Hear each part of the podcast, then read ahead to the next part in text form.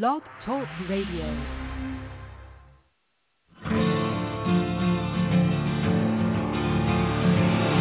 It's time to strap our boots on. This is a perfect day to die. Wipe the blood out of our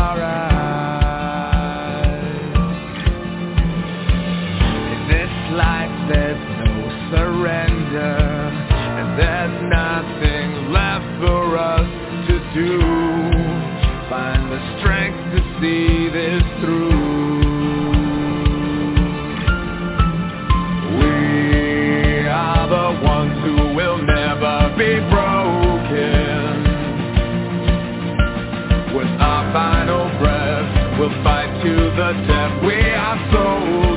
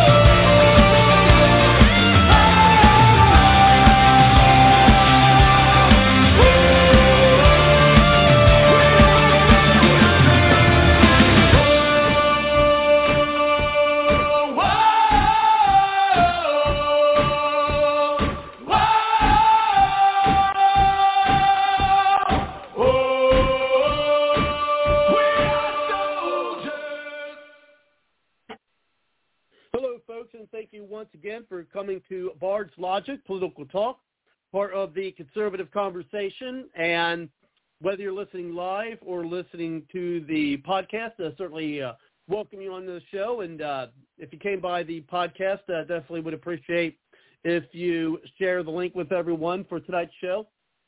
I'm hoping to have our guest here tonight, uh, who's the founder of Gulag Bound, uh, Arlen Williams. Uh, he's going to be calling in through Skype. So hopefully we'll be able to um, we'll be able to call in. We got uh, some message that some kind of Skype callers aren't, uh, but I think that's a fi call in Scott on him. So hopefully we will uh, hear from him soon uh, to be our guest this evening. But until then, I'll do with my uh, opening comments here. Uh, hopefully we'll be able to hear him. So the Democrats, of course, I think at least, and let's see what you think, is that they're getting America closer uh, to becoming a fascist country. They want to limit our travel and our access to commerce by the use of a vaccine passport. Um, the Democrats say they will leave it to the private sector, uh, but I don't know if we should believe them, uh, especially when we wonder what type of pressures uh, the government will bring to bear upon the you know the private sector, and probably I think through the use of the media. And here's what I think they'll do: is I think they'll say how well we think business. We're not going to tell businesses to do this, but I think they should do it. And then, of course, the media will get a hold of it. We all know that the so-called media is the propaganda arm of the Democrat Party.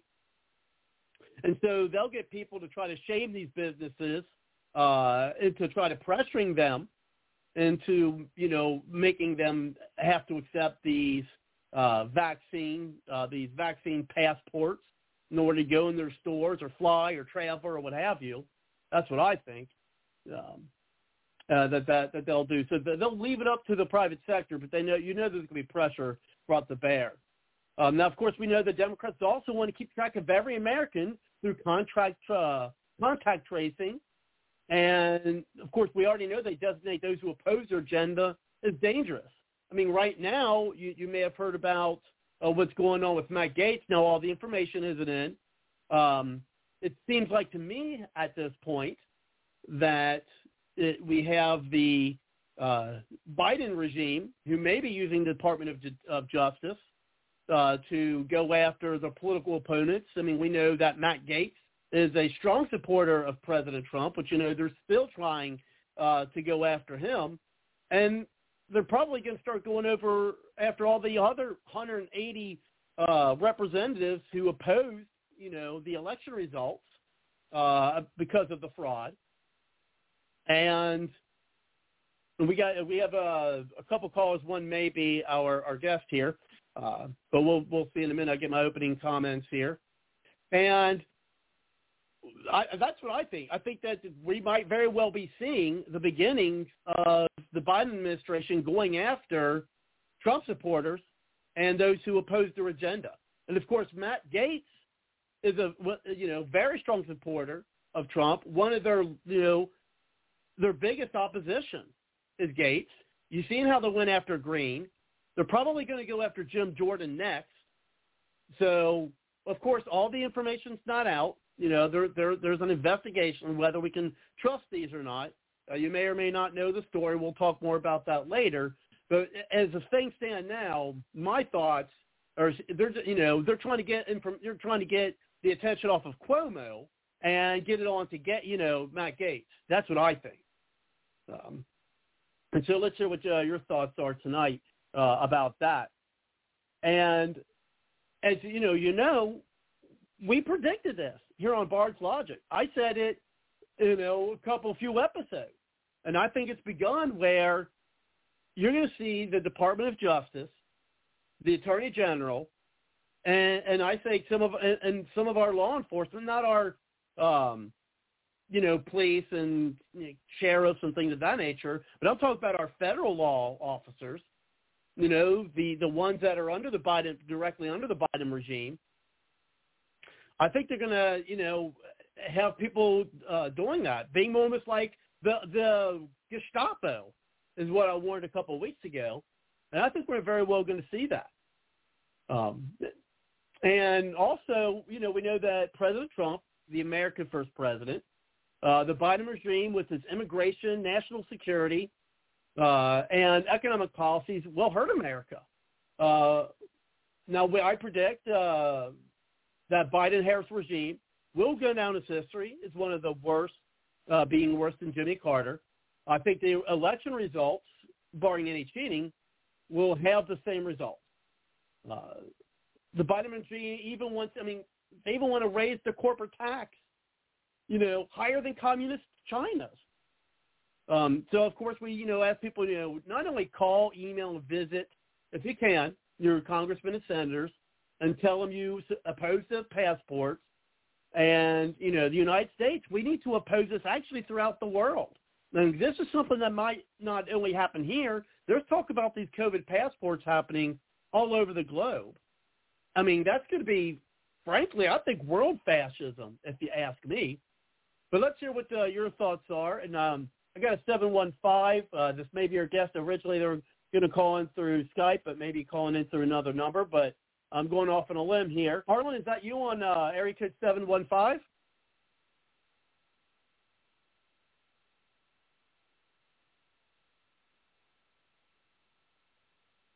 Whoever's on 715, your mic is open.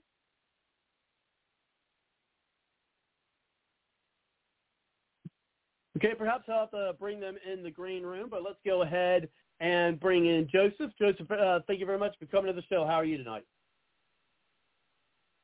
Um, I've seen better days. I've seen better days. So yes, they're going after Matt Gaetz. I honestly don't think it's uh, going to stick. Uh, to be quite frank with you, um, it's a witch hunt, but it, it'd be very hard to um, prove what they're alleging. I mean, one thing is a sexual um, harassment or inappropriately um, touching a female. Another thing is uh, human trafficking. I mean, that's one gargantuan leap uh, and way too far fetched.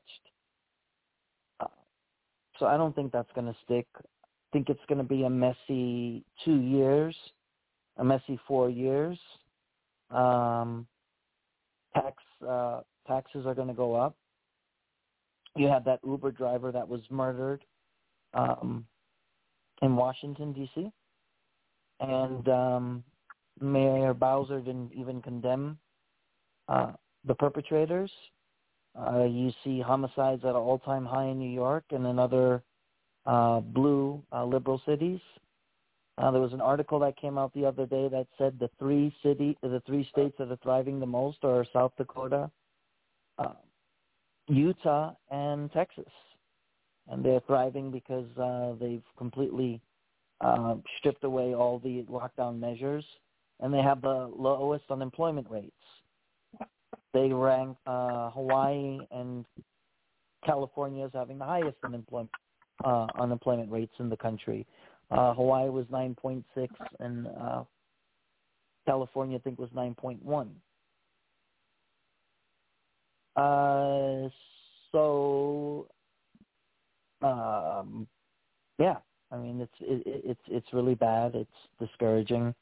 Um, every time you put on the news, you want to cringe. Uh, but we have no choice. We we have to fight. Like I've been saying all along, if we don't fight, we'll lose our country. Um, and I think the Harris-Biden regime will go down as the worst regime in, in American history. They'll be remembered as the first regime ever in American history because they are governing as total, uh, uh, uh, uh, like communists, like uh, uh, totalitarianism. It's really bad, and it's going to get a lot worse until it gets better. And then to find out that in San Diego, you have teachers who are volunteering to educate uh, unaccompanied minors at the border in the classrooms, but they won't come back to educate American citizen children whose Yeah. parents have been pleading for over a year to get back in the classrooms. And in states that still have these draconian lockdown measures, they can throw you in jail for not wearing a mask, but they won't throw you in jail for illegally crossing the border. That's how insane our country has become. And the malignant tumor is the left. I'm not politicizing it, it's a fact. There's only two sides at this point. Anyone who would say different, you must be really ignorant or you must have fell really hard on your head a couple of times when you were born. Simple. You have one side that wants to destroy. It's it's clear. At first they wanted to transform America, but now I realize that was just code. And I'm sorry, I'm going to bring up the the Nazi analogy. uh, in 1933 when Hitler became chancellor. He didn't exactly verbatim say what he was going to do to the Jews or what he had in mind to the European Jews, but he did speak in code language. You know, we need to make Germany great. Uh, we need we, need to put Germany back in the forefront. We need to put the Germans first. And eventually, he didn't start hiding what he was saying or doing with his actions. And I finally realized, after analyzing everything, that they're not trying, trying to transform America. They're trying to destroy America. Their actions speak for itself. Yeah. So they're no better than the Nazis. And I think it's so hypocritical for them to have the nerve to equate Donald Trump or his supporters as Nazis. When it's their Well, actions that's- that that's they're what they acting more That's like the modern day Nazis. That's what they do. Projection. We know. We we know that. Um, and we're, we are going to get back to this. We do have Arlen on the line. Uh, so let's go ahead and bring in Arlen, uh, founder of uh, Gulag Bound. I've had him on the show before. It's uh, great to have you back, uh, Arlen. How are you? I am doing fine. How are you doing? I've been listening and uh, appreciate your kind of setting the uh, context for what we're going to continue to talk about. Yeah, seriously, these are certainly tumultuous times. I wonder sometimes that if even the if, if even the people who, n- not a lot of them, unfortunately, but I wonder if there's actually people out there who, who actually who voted for Biden because they fell prey to all the hate uh, that was fed to them by the so-called media. Uh, that they're starting to look and say, "What in the hell is going on? What the hell did I vote for?" Yeah, that's for sure. Um, well, there's there's there's two narratives. You know, there's usually at least two competing narratives, and the, to make it overly simple, the the first one, to headline it, says we've got this terrible, terrible vaccine. I'm excuse me, Freudian slip virus yeah. out there. We just can't get a handle on it. It's a worldwide problem, and it's killing hundreds of thousands, millions. Who knows how many it'll kill before long? It's mutating. We have to keep up with it with vaccines because vaccines are the solution. We know that because of polio. And that's what we have to do. And we have to sacrifice for the children everything that we possibly can to defeat this disease, come together as a world and get it done. And then the other the other narrative is, uh-oh, there's a rabbit hole. I don't know how deep it goes, but government is trying to control our lives and things don't quite add up with the numbers that we're giving about this virus and the death rates and how come the flu rate is minimal now there's like there's no flu in existence and nobody ever dies from the flu anymore they all die from COVID. yeah yeah what's going and meanwhile the overall deaths across the world from illness are just barely taking a blip upward in this last year. So, uh-oh, I think we have something to worry about. That's when you have to explore in an objective fashion without placing limits on how evil things could be, because we know evil things happen. Look at the last century. And just explore what's going on. And that's what we try to do, isn't it? Well, one of the things that you know, and you mentioned that, that email. I definitely want to get more, you know, to talk more about that on the email you sent out. Is that I do. I mean, I think that especially with these new, uh, you know, and they're they're they're downplaying it now. Maybe they, I I think they always put uh, a tester out there for the American people to see how we're going to react, um, and hope that we we act as uh, uh, compliant and complacent. Uh, but they're all, you know, so they're they're back uh, walk back walking a little bit on the, you know, the passport. But you know, um, that's that's what they're talking about. And um, you know, I see some people calling it. I mean, I don't know if I subscribe to the whole Mark the Beast thing, but they think they I- I mean, that's what they want to do. I mean, they want to have that. That's how they want to control us is by this this passport. And I do, I, but I do find the connection interesting where you know the mark of the beast is supposed to be, hey, you can't buy anything without it, you can't travel without it, and that's pretty much what this passport could be. Well, sure, well, sure. And meanwhile, the rest of it all, even beyond that, has already been developed and it's being used in China, the social credit system. So that you're judged of what you can do in society by whether or not you pick up trash around your house or whether or not you complain about government to a neighbor that rats on you and whether you go to work on time, whether you go to church or not, you know, that would be a, that would be a discredit. And uh and on and on and on, whatever they want to make with it because software is very malleable and does what you tell it to do. And so it's all there because that's where they want to go. That was their original um, release that came out a couple days ago is that they could limit people's travel and their commerce by this uh, criteria of the vaccine passport and adding contract tracing probably to to the mix. And that's what we were warning about a year ago. A year ago, we started putting out articles. Uh-oh, look, they've been developing this. They've even even try, even been trying to develop a little chip implant to to uh, tally these things that people could have under their skin, and you know that that got laughed at, but it was true because Microsoft and a number of others that were developing it were advertising it in their in their literature. So oh wow. So I, I guess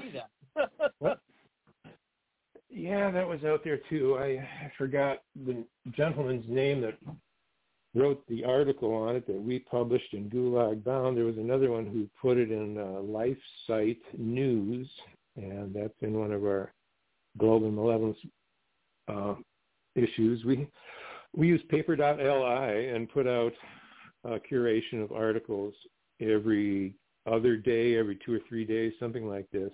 And uh, if you go to gulagbound.com, you can click.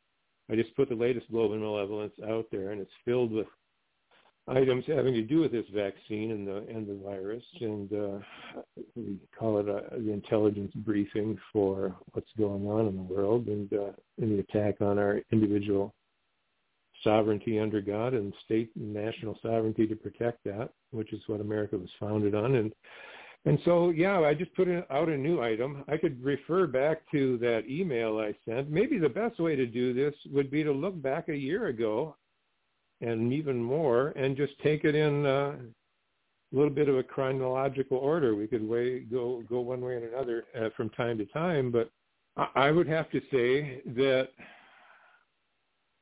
when this originally came out, we were wondering, you know, did it come from bats? No, we didn't think so. Did it come from the lab? Sure enough, there's a lab in Wuhan where this mm-hmm. outbreak came out. And since then, we've learned that that lab, I'm skipping backward actually, since we, we learned that that lab was developed in conjunction with the NIH, Fauci and uh, Collins, Francis Collins, the head of the NIH and the NIH, NIAID and they donated a bunch of money to it and worked technologically to help it get started. Yeah, I mean, that's in the record. There. yeah, yeah. Don't don't don't look at the facts because we we don't want you to see them. It, and it gets to be there's a law. Uh, I refer to it in principle. Uh, a gentleman that I respect immensely, who's a Christian um, minister and and uh, societal activist and frankly a prophet named um, Johnny Enlow has come up with it. I, I call it the uh, the law of 180 degree perversity in the media. So whenever they say something and they're all saying it, almost believe almost believe for sure that it's a lie, and anything that they try to censor and discredit in a coordinated fashion is the truth. And so that's that's the rule that we can go by, and we actually should have been going by it, uh, you know, for the past decade or two, but they just haven't quite gotten quite as coordinated as they are now.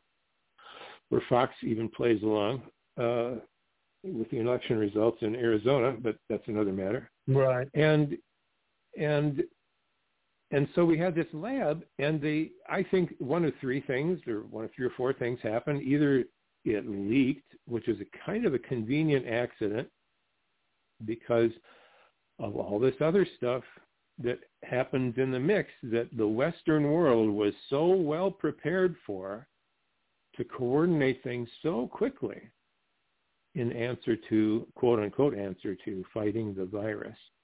And so it could have been leaked. It could have been issued by the Chinese.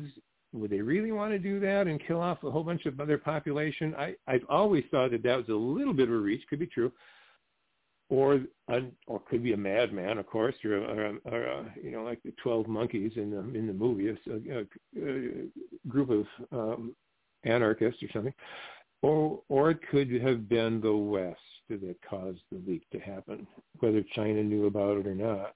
And uh, I still think that's a very very suspicious likelihood, uh, possibility anyway.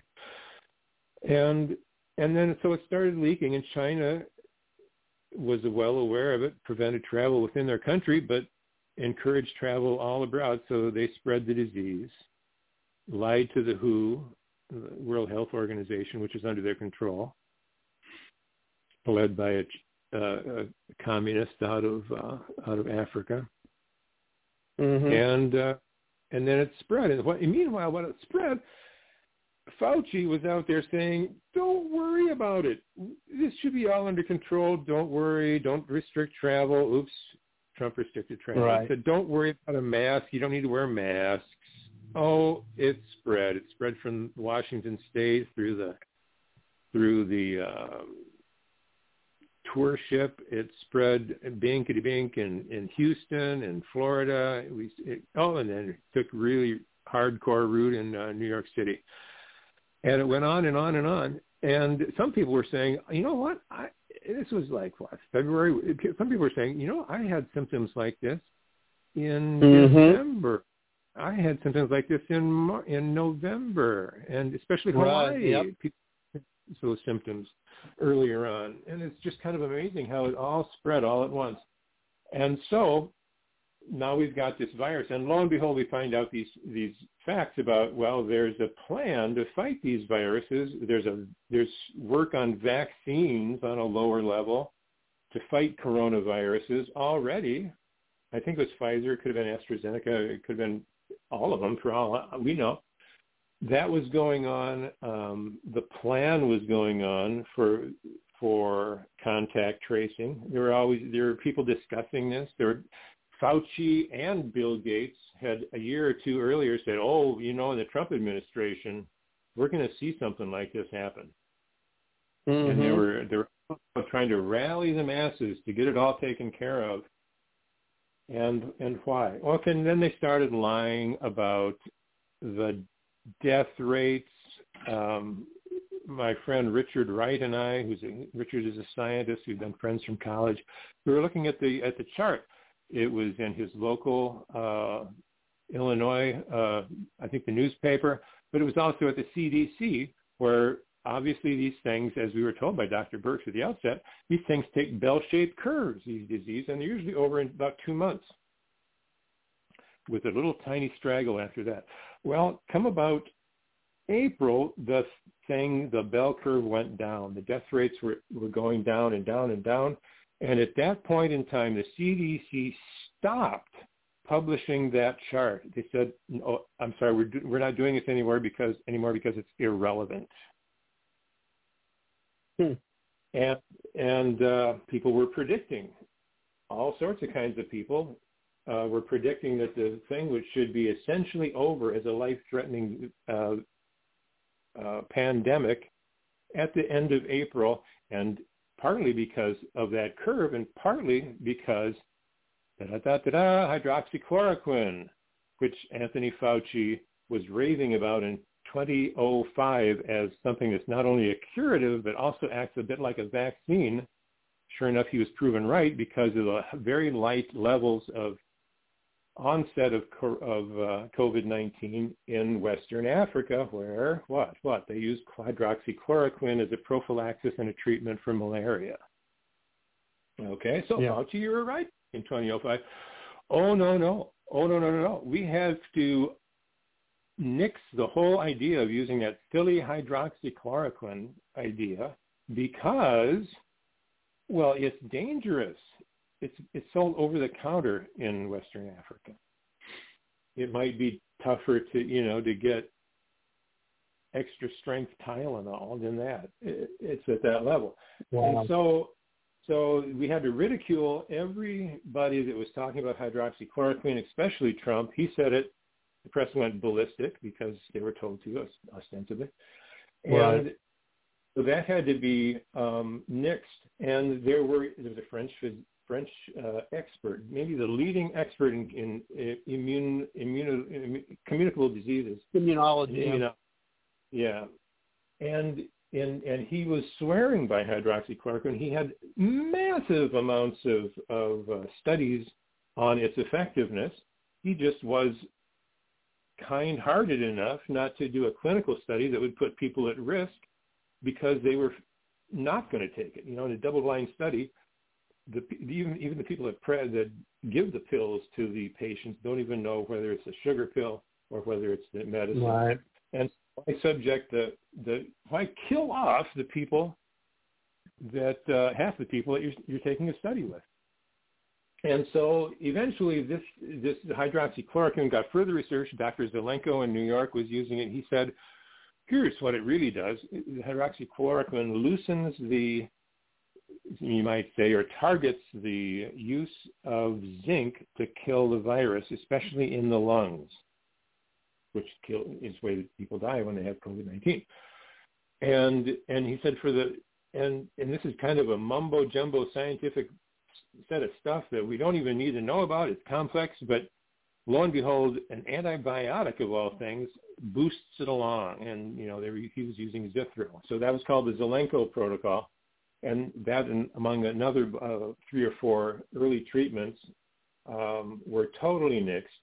You couldn't do that. That was utterly wrong. And meanwhile, we had started to have nurses in New York City in tears telling their, their, their friends and neighbors, go online, tell people about this, even doing videos saying they're killing people in the hospitals. They're not allowing them to have any treatment whatsoever until they get really, really, really sick.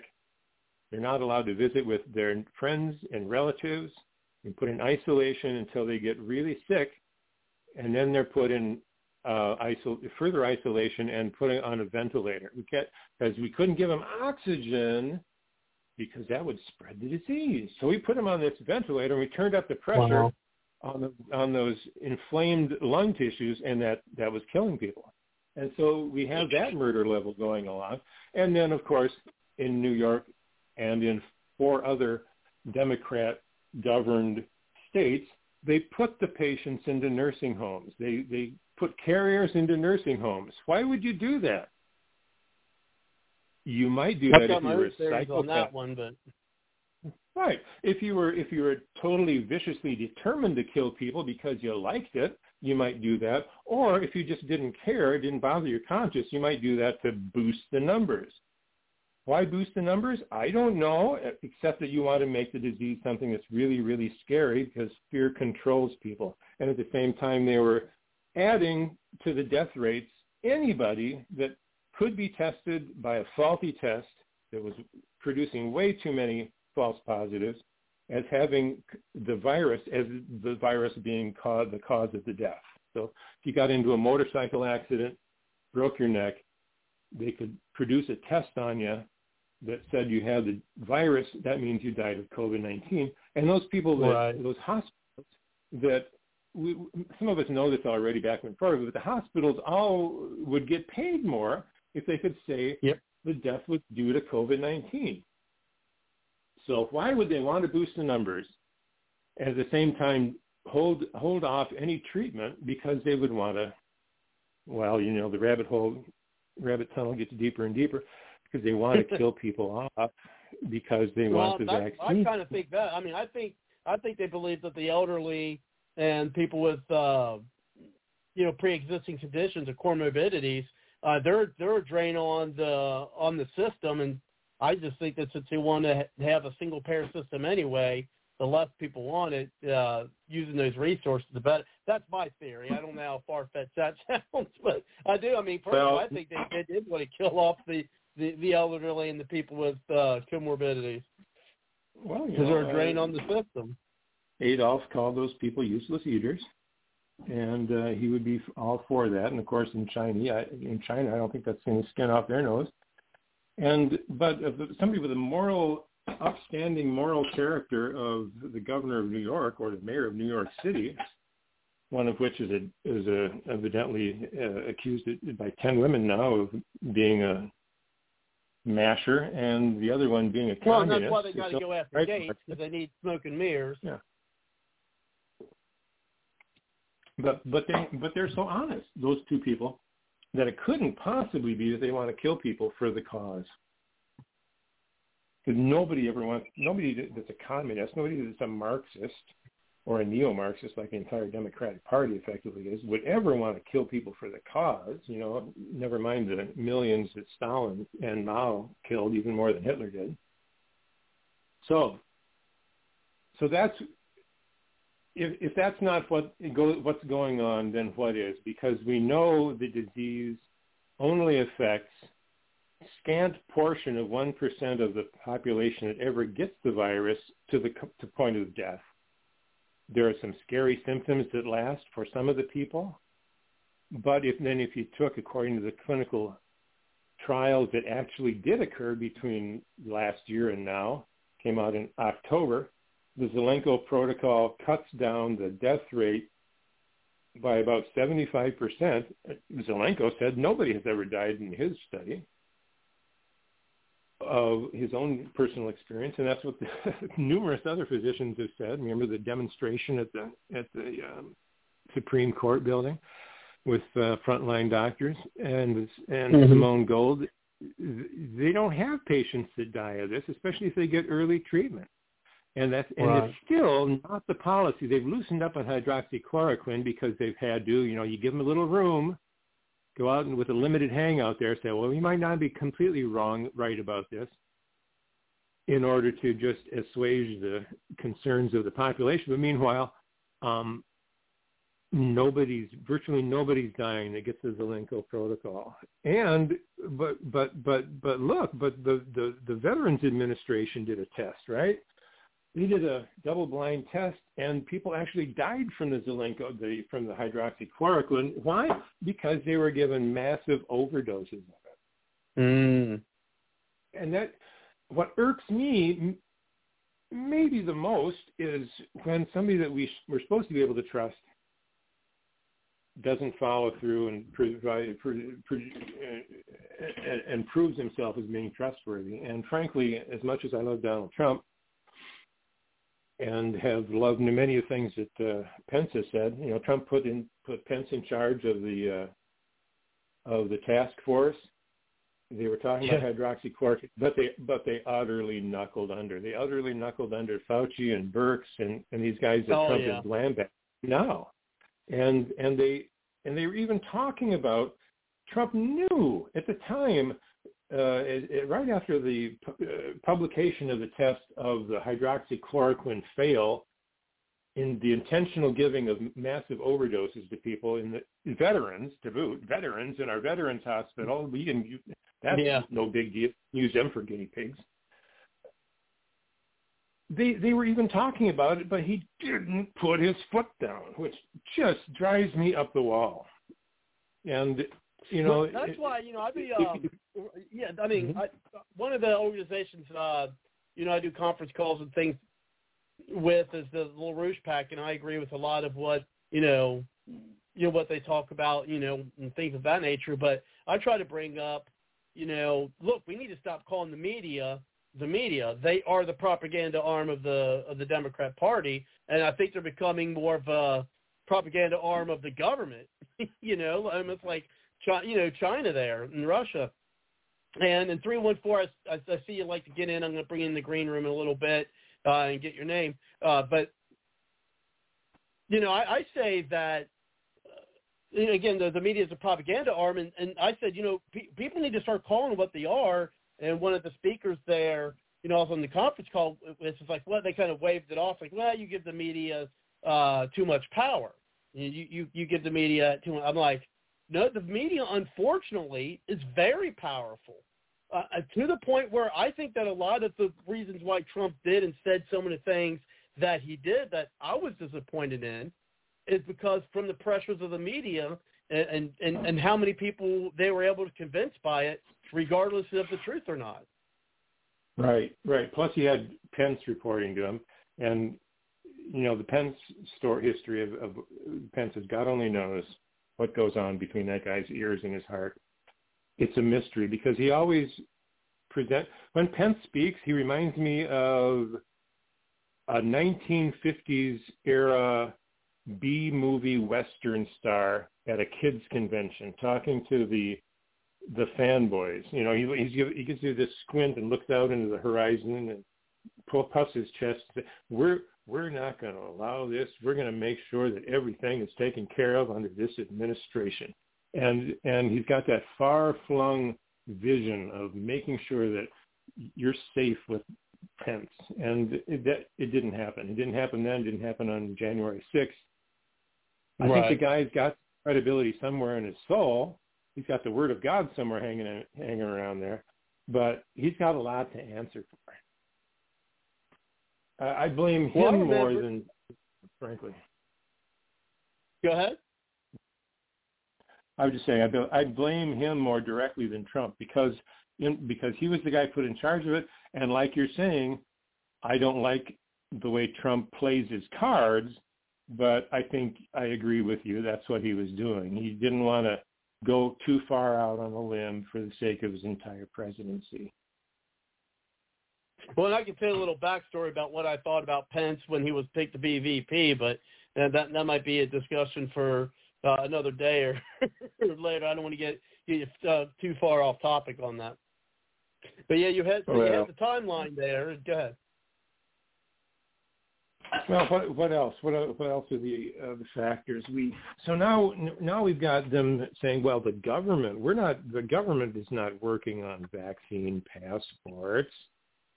Uh, we're not doing a contract tra- contact tracing system. What's really going on is companies in their altruistic souls are coming up with their programs themselves because the world is doing it and we're just trying to assist it to be orderly and in due process in, in good process so that uh, things are standardized and can can work well in the case that it might be necessary and what that is is something that's one of my favorite things to harp about. That's the old guild system. That's like american medical association the american bar association uh, you name it where and it started in the medieval times in mass where people say that oh there's a lot of money to be made a lot of power to gain here a burgeoning business to uh, happening. And a lot of people are getting into the marketplace and they're trying to do things and make their own living. So what we need to do is be in control of the finances about it and in, in, in control of of means of entry to the system so that we have to make it difficult to, for people to take part in in this in the name of quality. And we need to and training and, and making sure that they're you know going through rigorous schooling for example and and tests like the FDA and et cetera et cetera so that what we can do what they're really doing is they're controlling the means of entry into power and they're hoarding whatever they hoard, whether it's medicine or, or being a lawyer or diamonds or oil, their energy, they're hoarding it and skimming and so they can profiteer, so they can artificially raise the power level and raise raise the uh, profiting for being at the top of the pyramid in control of of the quote unquote corporation, guild, cartel, um, intergovernmental operations, uh, transnational uh, standards, and transnational trade agreements, what, whatever you want to call it, however it plays out. So that's what they're that's what Biden's government is doing, and th- and they can stand back in their double talk and say, well, we're not doing it, we're just facilitating. Mm-hmm. That's another that's another Well, that's, method uh, that the Go organizers ahead. use, by the way, called the Delphi method for when you get people in a group complaining about a subject, maybe the way their landlords are treating them, and then you lead the conversation along so that the people that don't say what you want or say things that you don't want them to are excluded from the conversation subtly as you go along. And then you pick the ones that are saying what you want and say, these guys are really bright. Let's vote for, among one or two of them to see who's going to be the chairman and the and of our task force that we'll take from there. And then you guide everything in the Delphi method to to the end result that you're trying to get. And that's that's how they can step back and say we're leading from behind, as Obama said about the Middle East shenanigans. It's fun and games. It's fun and games. It's it, it, it's really Satanist. Mean, I think most of us know that by now. It's that's the way he does. I mean, that's the way demons whisper in people's ears and get them to do what they want, and then the people, whether they understand that, whether they uh, sacrifice babies in the basement or not, they they uh, play along with their basic self-interest and their desire for fame, power, money, sex, and uh, retirement for their lives before they die, even if their lives are extended by whatever stuff they inject from the glands of their babies. So they, it's all a people control system, and that's just what utterly needs to break up. And how about them apples? well, let's see what uh, we got. Bianchi on the line. Let's uh, uh, get his comments there. Everyone's mics um, are still open here, but let's hear from Bianchi. Thank you very much, Bianchi, for coming to the show. How are you tonight? I'm doing pretty well. And yourself? Doing good, doing good. You kind of picked off before coming onto the show tonight. Um, of course, I'm seeing what the, you know they're trying to do to to Matt Gaetz, uh, and I think you know one of the things they're trying to do is you know, smoke and mirrors because what's what's going on with Cuomo. But of course, anyone who is a strong and still a strong uh, supporter of Trump, as well as one who was against uh, you know the the election, you know, who wanted to, you know, basically say, hey, we need to investigate this voter fraud. And I, I mean, the administration, or I call it regime, is still young. So I think there's plenty of time for them to start going after the 140 representatives uh, that, you know, wanted to have the election investigated. I think they're going. To, I do. I think they're going to go after all of them, or, or at least as many as they can, starting with the ones who were the strongest supporters and who were the most vocal against their agenda. So I think that really the America's at the precipice of being closest to a, a fascist regime, a fast, you know, fascism in America as, as we've ever seen, or even close to. And I've been saying this for a long time. Uh, the at least for the next two years uh, is uh, unless and, and probably even continue there if they can't stop uh, HR one. But then where you're going to be, we're going to have more like a China style system where you have pretty much one party rule and of course that's the Democrat Party. With you have your state-run media, you know, as the their propaganda arm, uh, because we know they're not journalists anymore. I mean, they just kowtow the the narrative uh, of the Democrat Party, which again, if that's the government, is the Democrat Party. Again, we're, we're seeing a China, in my opinion, a China-style uh, government. But anyway, I'll go off Well- soapbox, Panky. Well, Well, the Constitution gives the state legislature the power to make those changes and also would include the investigation. One thing that's missing here is a high demand by the people themselves on their state legislative bodies. And if you don't have that the way it should be, then you know you got to go to alternatives, which we're looking at. But the Constitution says that the state legislature chooses those electors, and they can change them as long as it's not within six days out from the national election, that being this past election, November the third. Now, after they vote, they can't change anything because they can't change the the vote outcome. I mean, the state, although you know, a long time ago, state was uh, state legislature were choosing the uh, U.S. senators, but uh, you know, much of that has went by the wayside. Right. You know, one thing I want to comment on is Georgia's uh, what's known as the SB 202, which is uh, what is their SB 202 election reform. And the thing that disturbs me is that how people are saying, including the president when he made mention this Jim Crow law, how people, how black people will let themselves be the blunt target of these allegations. I've read this law, and there's nothing in this law, this reform, that suppresses the vote. And you know the funny thing that a lot of the emphasis was put on the fact that the law prevents the handing out of procuratory items like water and pizza. Because then you stand a chance of being bribing voters. Mm-hmm. It's not saying that you can't have water because they have water dispensers at many of these locations. And it's not necessarily the governor's responsibility. It's the superintendent of the county. The superintendent of the election board in the county where this he's in charge of. He's supposed to, or she's supposed to make sure that you have enough uh, machines that the information get out, and so on, so on, so on. And you know, it is harder to cash a lotto ticket in. You have to provide more documentation to cash a lotto ticket in Georgia than basically you have to provide in order to get an election ballot or vote.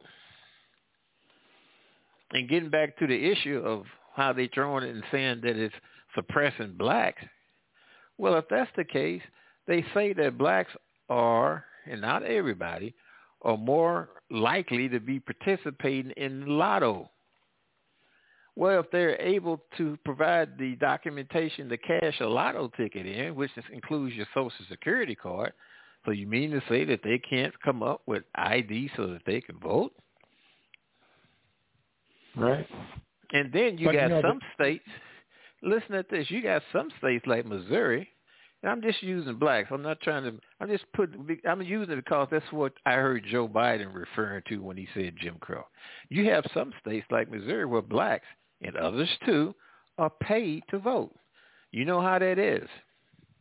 Because the state law says an employer must allow their employee three hours before the polls close to leave work. And they get paid. If you're supposed to get off at five and they got to let you off at four and the polls close at seven, that's three hours, well, you get paid from four to five. Nobody talks about that.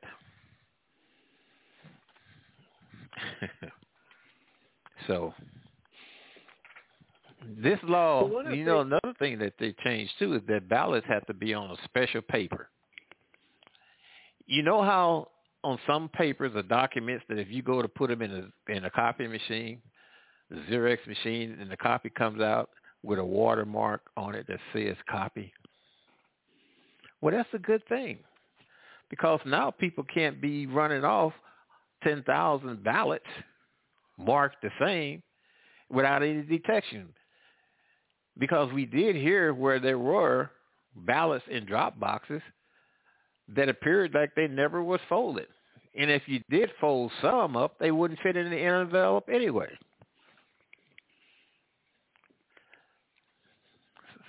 So there, I can't, I can't remember what, um, what, what state this is. Uh, where they're looking to pass legislation. Oh, actually, just came up. Um, there is a, a well, no, I guess it's federally. The the Democrats introduced a bill, uh, one of their bills that may even be part of HR one, where there it's for anyone who, I guess, when they go for a lease for subsidized housing, is that they, you know, can vote. They can like register to vote while they're, you know, getting the subsidized housing.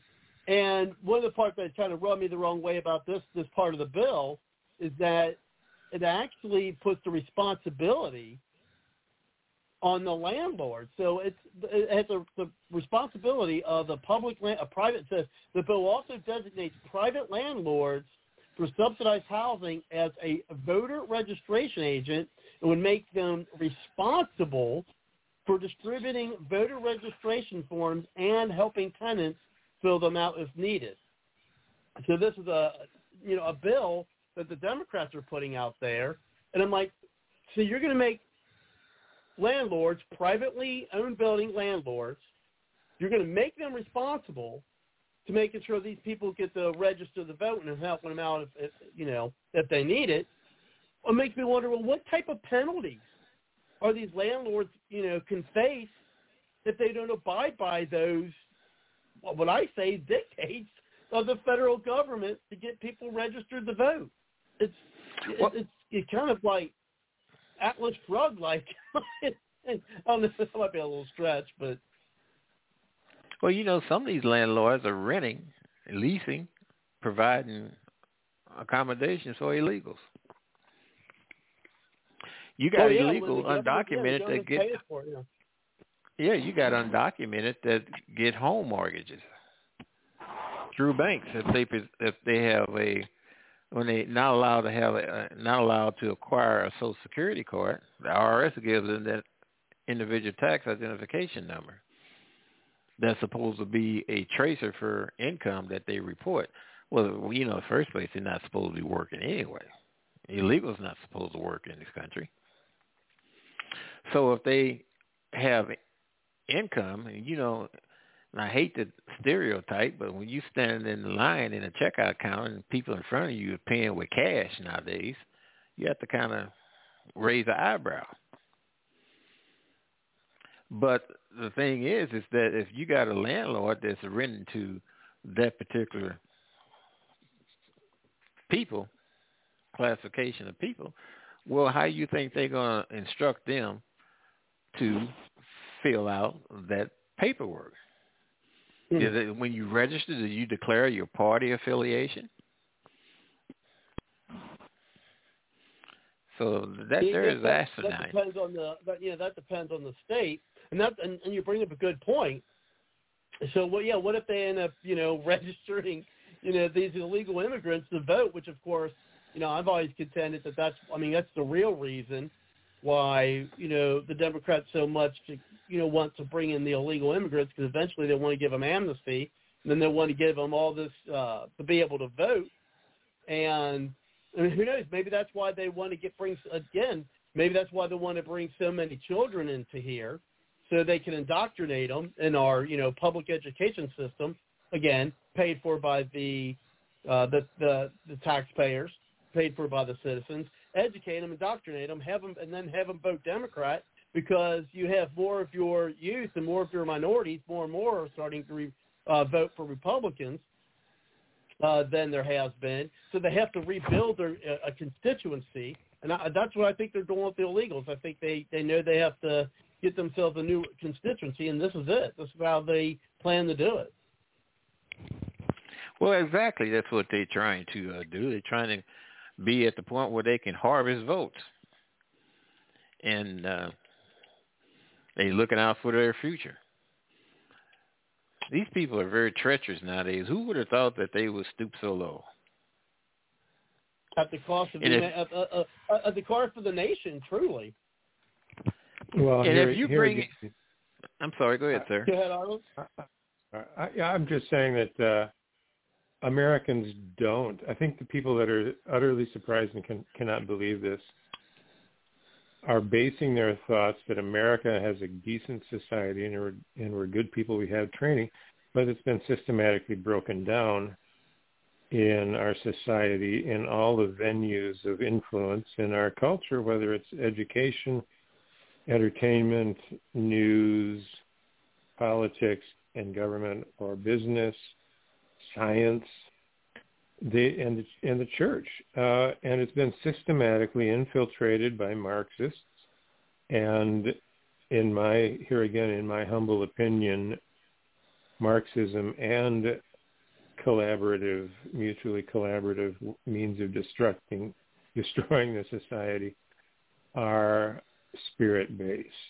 Um, I don't think that this kind of thing happens. I don't think it hap- would have happened in Germany in 1932 or frankly even in Russia in in uh, 1917 if there hadn't been a lot of demons mm, getting people to do what they do wrong and getting them to work together. I'm a I'm a conspiracy theorist because I I know that conspiracy exists because conspiracy is when you see bad people doing bad things trying to understand how they work together because that's what conspiracy means. It means breathing together to do bad things. Con means together and spiracy means breathing. But lo and behold, spiracy also means spirit. And uh, at the core, the nexus of all of, I think, the massively evil things that are that go on throughout history is a set of spirits that fell out of the heavens long ago because they didn't like God creating mankind as a level of being that challenged their status in God's heavenly kingdom and revolted and were cast to earth, what the Bible says. And they've been warring and warring and warring ever since. I don't think people, I think people are by and large pretty reasonable and pretty smart, like the public at large, but it's it's just more than coincident, more than just natural how the people that are most motivated to get the most influence and power in society turn out to be so often the most evil people. And I think that's simply what we're facing right now. Well, and, and well, we got Kelly on next, um, and and he can you know maybe speak more on that. I mean, I've never really subscribe to you know to that. I mean, I always when I was younger, I thought maybe there you know the the battle between the you know angels and devils and God and Satan, things of that nature. Um, as I've gotten older, I, I, I've hence stopped believing in that, frankly. Uh, but I don't know. I don't know. I might reevaluate that. I, I, I'm still doubtful that that's what it is, but I, I'm not saying it's it's not. But um, I'm doubtful of that. But however, the, the more I see that the I don't know if it's if it's actually happening as people describe it. You know, with the um, the chip, mark of the beast, things of that nature. I don't know if you know it was destined to be, as, as some say, you know, to happen, or that people are interpreting the events of today to say, okay, this is what's happening. Uh, but Kelly, you might be able to speak better on that than I than I can. But uh, I, I, I'm I'm more subscribed to the latter, where you know events are happening and people are attributing the events to you know that I guess a prophecy or whatever people want to say. But I mean, I don't know. I mean, I don't totally discount. it. I do think that it's a possibility. Um, I mean, cause I think any you know there's always possibilities, but uh, I don't know what. But go ahead, Kelly. Uh, thanks for coming to the show. How are you tonight? Hey, good. We've still got a little bit of sunlight here in uh, California, and uh, oh, I'm I'm still been contemplating a deep question. Uh, did Ken and Barbie ever get married? And uh, I was like, talked to a friend and he said, oh, uh, no, because Barbie ran off with uh, G.I. Joe. But, uh, you know how I like to start out with the joke. Okay, anyway. Yeah. Um, yeah, spiritual things. Let's see. Yeah, I, I believe the scriptures, and you know, Christ rose from the dead. Happy Resurrection Day coming up, folks. And uh, yeah, I went to church, and that was nice. And uh, anyway, so yeah, you know, the uh, demons, Satan wanted to exalt himself above God. Now, why would he do that? Because he wanted worship when Christ walked the earth, one of the temptations was Satan's like, hey, I got a deal for you. All the authority of the world has been given to me, given to Satan by man. And Satan said, hey, look, here's the deal. I will give all this authority to the world if you will worship me. And Christ said, no, worship God alone. And so we see revelations that uh, Satan will get his time to rule the world the mark of the beast, all that, which is economic, by the way, an economic mechanism. And we're going to have massive inflation before that. That's the third horse of Revelation. But what does he want? What does Satan want? Simple question. What does he want? He wants worship. He wants to be worshipped. And that's kind of a, so he will do whatever he can to obtain worship. Satan's desire for worship is like a crack addict wanting crack. I mean, and so there, I believe that there are evil men that somehow they're given power and money and girls and whatever they, whatever makes their earthly life happy in exchange for putting in the plans. And we have seen the evil growing over and over and over, coming to the end when Christ will return. It's been predicted.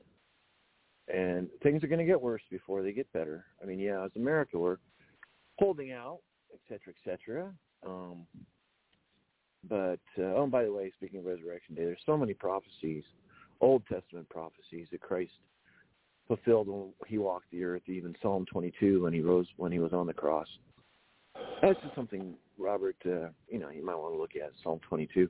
All right, but anyway, go go into um, let's see. I, when I when I heard about uh, landlords, you guys were talking about landlords getting ready to host the illegals.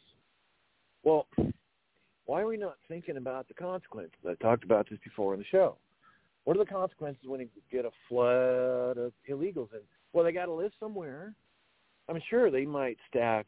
Uh, and I'm not just talking, you know, OTMs are really the major problem, other than Mexicans, uh, Guatemala, even um, Muslim countries, whatever. But they got to have a place to live, and they, you know, sometimes they'll pack ten people into an apartment complex. Well, even then, you're It's like still, Atlas Shrugged. yeah. So what's happening here is is the demand for housing and the cost of. I mean, it's just a free market system. Obviously, it's a double whammy when you're allowing these illegals in. One is housing prices soar, and secondly, they they take the supposedly take the jobs that nobody else wants. That's not necessarily true, but so you you're having the workforce uh, Americans have to compete for jobs, which means they can end up paying um, getting paid less, and meanwhile their housing expenses are going up. So who would be really in favor of cheap labor? Corporations. Oh, wait a minute, wait a minute, wait a minute. The Republicans are the evil ones because of their corporations. Dude, an incredible motivation for Democrat-controlled corporations to bring the illegals in is for cheap labor so they can make incredible profit. You know, both parties, my opinion, because I'm a libertarian, but in my opinion, both political parties have continued to allow legislation to favor corporations. More profit, more profit. Um, Bastiat warned us, 1800s, the state is that great fictitious entity by which everyone seeks to live at the expense of everyone else. And in the law, Bastiat wrote about corporations directing the government so there's more corporate profit and eliminating competition. Bastiat did admire how America didn't seem to suffer that problem, but Europe was, uh, again, this is the mid-1800s, many countries in Europe were suffering this problem. And so the Democrats have been uh, really good at marketing, really good at blame shifting, really good at saying, oh, you know, the Republicans, you know, uh, vote for us Democrats because we're going to oppose the, the corporations and we're going to tax them like crazy. Yeah, but the Democrats do it too, and there's lots of loopholes for corporations to get out of the taxes. but it's just the Democrats are better at marketing it. It's hilarious. And California has been run by Democrats for a long, long time, and in the building codes and other things, oh, especially environmental stuff, solar panels are required on new homes. Your, your Demo- the Democrat corporations are making a killing from this envi- these environmental laws, and they're employing cheap labor. I mean, how rich do people have to be? Um, how much are you going to hurt the American people? Why are we not thinking more about the American people? It's just beyond frustrating. So now you got to have an election because people aren't happy with all these illegals pouring in.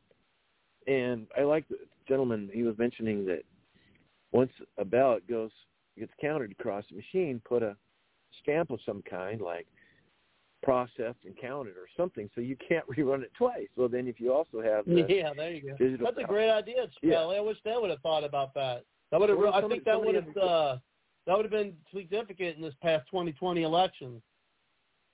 Well, the uh, uh, well, one of your one of your previous guests here is the one who brought that forward. I would I would like to add to that. You um, place it on one of four locations at the bottom, and that way, if you run it through twice, it'll say process and counted, stamped twice. If you counted four times. process and counted, process and counted, process and counted, process and counted. Oh, this vote was counted four times. Simple technological innovation. We put a man on the moon. We went to the uh, depths of Marianas Trench. Um, we've done incredible things. And we can't have an honest election? Golly gee, what's going on here? I mean, is Forrest Gump running our election system? I mean, uh, he was a disaster when he was flying Apollo 13, but you know. Um, anyway, yeah, I mean, um, we're getting pictures yeah. and videos from Mars now. Yeah, and we can't, but we can't have an honest election and all sorts of accountability measures. Oi. Now, Jovan Hutton Pulitzer is working on some things, and what I heard was a friend that, uh, lo- a local friend, she keeps up on his videos all the time, but he's got some type of um, semi-truck trailer uh, filled with um, high-tech machines that will scan and recount. And he's asking for uh, dozens and dozens of volunteers. I may have missed that vote, but in Georgia he's going to be doing this. And I guess there's a court order by the judge in Fulton County. And then I hear Arizona's going to change everything. The legislature there, it's a fight between them, the supervisors of Maricopa County. I mean, I think I asked this last week on the show. So what if what if Georgia, Fulton County's all it takes, Maricopa in Arizona, one, two states, boom, Pennsylvania's working on it, Wisconsin, Michigan. You get three states, uh-oh. You get four states that prove that Trump actually won. A Ricky Ricardo moment. Lucy, you got some splaining to do. So then what? Is Congress going to say, oh, gee, we're sorry, we're wrong. Let's go ahead and uh, certify Trump then and then swear him in. Are they going to do that? No. I mean, what a mess. What a mess. So I guess we're going to have to let things play out, see what happens. Somebody I came across local, he's like, he told me two things that was mind-blowing, and I can't confirm it, but he he's been right on a number of things, way ahead of everybody. He's, uh, well, actually, another another person told me this. No, was it him? Yeah, same person. Told me two things. April fifteenth, they're going to uh, Trump's going to be sworn in. I'm like, what?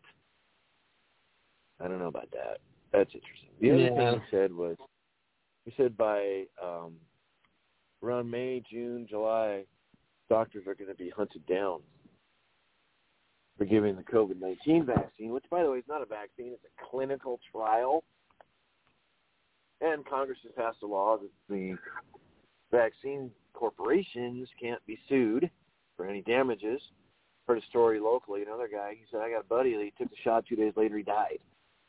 The Oh my gosh, my condolences, Kelly. Oh yeah, there's all sorts of these stories. Well, they have a system for reporting these. It's called. It's from on the CDC website. If you guys ever seen adverse reactions, you can go ahead and report it.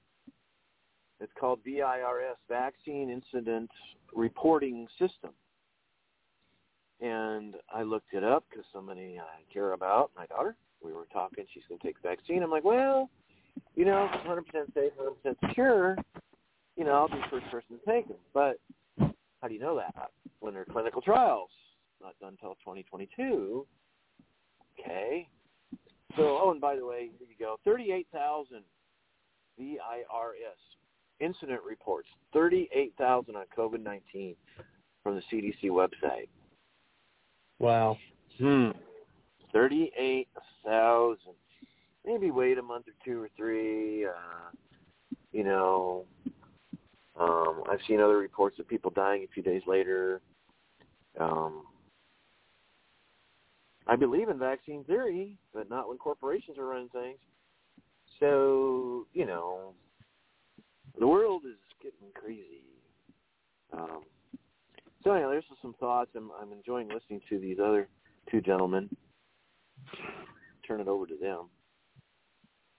Yeah, so let's um one, one quick note then we'll bring it back uh, to Joseph and Arlen is that I mean I, I can remember fairly large family, you know, my direct family. There was about about seven of us uh kids and then my, my dad's uh, remaining. And from my understanding of it, none of us got or are planning on getting uh the vaccine, including my ninety year old father. so I'm not I'm not planning on getting it. Uh my daughter's not getting it. Um, my 90 year old, you know, father, I said, I don't, I don't believe he's getting it. Um, so just, I, I, I just don't. You know, I know there's a lot of pressure out there. People are trying to pressure people, but um, especially with if they're talking about this, uh, well, you can't go to a concert or a ball game or so. I mean, it's not implemented yet, but you know, I think they're again, as I said earlier in the show, though, I think they're floating it around to see what the reaction of the American people are because I mean they were successful in getting us to wear one or two masks. Uh, you know, if we wanted to go grocery shopping. But let's go ahead and bring up uh, to you, uh, Joseph, and then back to you, Arlen. Go ahead, uh, Joseph. Yes, uh, just for a programming note, um, Kelly, I apologize. Josephina could not make it to the show tonight. I tried everything, but uh, her hairstylist was late, and her hair took longer than anticipated. She wanted to uh, have me send her regards on behalf of the show, especially for you, Kelly. I think Josephina has an eye for you. Watch out. I hope you're not married. Well, maybe Josephina does. Robert, I wouldn't even say it. You're fine. Uh, but anyway, so uh, Josephina, if you're hearing, uh, if you're out there listening, uh, your hair looks awesome. I love the picture you put on Facebook. And uh, for the very first time, I got a I received a notification from Facebook yesterday, and it told me I had temporarily exceeded the limit of sharing posts, and just sharing posts. But it doesn't tell me when I can repost again or what that threshold is. So I found it interesting. Um, I've never been in Facebook jail yet. So I'm not in Facebook jail.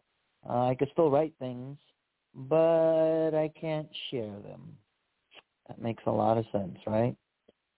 Uh, and that doesn't make any sense at all. Um, I mean, echoing what the guest has said and um, the new caller has said, yes, um, a lot of these tactics that are being implemented are um, fear-mongering, uh, fear, intimidation tactics. But the Democratic Party or the mainstream media, if you even want to call it a media anymore, I'm I'm going to probably start calling it the state-sponsored media. They might as well be.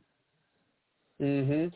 Uh, they they make it seem, in their great acts of propaganda, uh, they make it seem as though uh, the Democrats have a big base of actual supporters and voters and donors. They don't. That's the actual real truth. They really don't. Uh, when Antifa and BLM are running rampant, that's just a small minority of it. In reality, what's very promising is that more than half the country pretty much are not necessarily Republicans, but are American patriots that are for America being put first. Uh, they'll have you make you seem that oh they have this outpouring port of progressives and their bases. Uh, they don't. The the numbers don't lie. The the the the facts are straight. Uh, if you don't believe me, um, just go back to 2020 and look at how small Biden's rallies were, or even Kamala Harris in the primaries, or even Pet Pet uh, Buttigieg. Um, I mean, actually support amongst Democrats are at an all-time low. Um, you don't Right. see people out there with enthusiasm, and uh, you don't see the enthusiasm that that Trump supporters do. Yeah, Hey, Joseph. Did Yes, you call Kelly. him Booty Judge or Buttigieg? Buttigieg. Uh, What did you call him? I probably called him Booty Judge by accident. Who knows? Maybe It I, it maybe I could purposeful start a hashtag tweet on that one, right? It was a purposeful accident. I mean, a bo- bo- booty judge. Yeah, I think I did. Yeah, I messed up. But actually, you never know. It could turn into a You popular know, I did that for about hashtag. six months. It was the best job I've ever had. I hope it was women though. Yeah. Except Oh, yeah, for the oh, love yeah, of God, please don't have him. Thank you, thank please you, don't have Horace. him I, speak I appreciate Spanish. you pointing that out. yes. but for the love of God, please don't have him speak Spanish because he sounds just as bad as Beto O'Rourke did. He, they they just they sound horrible. I mean, I, I I've seen Latinos come over here if it's only been in this country for two years that could speak better English with not such of a horrible accent. So when he was trying to Am speak I- to the Spanish voters, right? it was horrible. I'm like, you, you you're making my ears bleed. But uh, I also wanted to talk about uh, last week's first that the Biden regime held. Very interesting after 64 days. I mean, I just could not believe it. I I wanted to throw up. It's like they're giving him all these softball questions. Same thing they did with Obama for eight years. Hey, what's your favorite flavor? What kind of ice cream you like? Uh huh. Okay. And of course, Peter Doocy, who's the Fox News correspondent, of course, he wasn't on the list to be asked uh, Joe Biden any questions. But you could see that see? he was. And did you see that card he had? That he actually had them numbered in order of them to ask the the the the, the call on them. It was like a mini notebook. Yeah, the mini notebook. And at many times he was frazzled, he was dazzled, he wasn't there at first. Um, I mean, it was like, Lord Almighty, it it, it was sad and pathetic, to be honest. Uh, I like that it was when the he first. Uh, Trump again. oh, what were you going to say? Sorry. I'm sorry, we have the delay. I said I liked it No. when he wished he had Trump back again. Oh yeah, Yeah. Uh, because here's the thing. Here's the thing, and and and this is where Dems always underestimate Trump. They really don't think he has any intentions of running. They think it's a teaser. Because when uh, one of the reporters asked Joe Biden, "Do you plan on running for reelection?" and he, I think he went along the lines of, "That is the expectation." I'm like, dude, in six months you won't even remember what your name is. Really? That's why you, the Democrats handpicked Kamala because she likes to be called Kamala. God forbid you you don't pronounce it right. Um, we all know what what what they both signed up for. We all know that Uncle Joe, Uncle Joe with dementia, okay, signed up to be the president, which the election was rigged, so he stole it. The Democrats stole it for him because he couldn't he couldn't steal his underwears because he can't remember where they are. Dr. Jill has to tell him every morning where they are. But anyways, um, it was always planned that he was just going to serve a, a, a little duration, and he'll have that on his resume. And then Kamala will either invoke the 25th Amendment or he will step aside. So I found it hilarious when he said, they'll- "Oh, I have the expectation to run." Yeah, it's like really you you. I'm like, dude. Besides him having dementia, he's delirious. He's just as delirious as Pelosi and AOC. It's like I have the expectation to run in four years, right? And I'm getting a unicorn for Christmas. Are you kidding me? In six months, like I said, you won't even remember your wife's name. And so I found that to be um ironic in a sad way. Uh, to be honest, I mean, Trump is not the type of person to tease.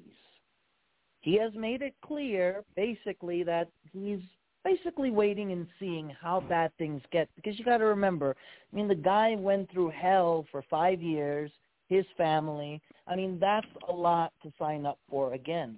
However, he is a man of his word, and he's not the type to throw teases out there.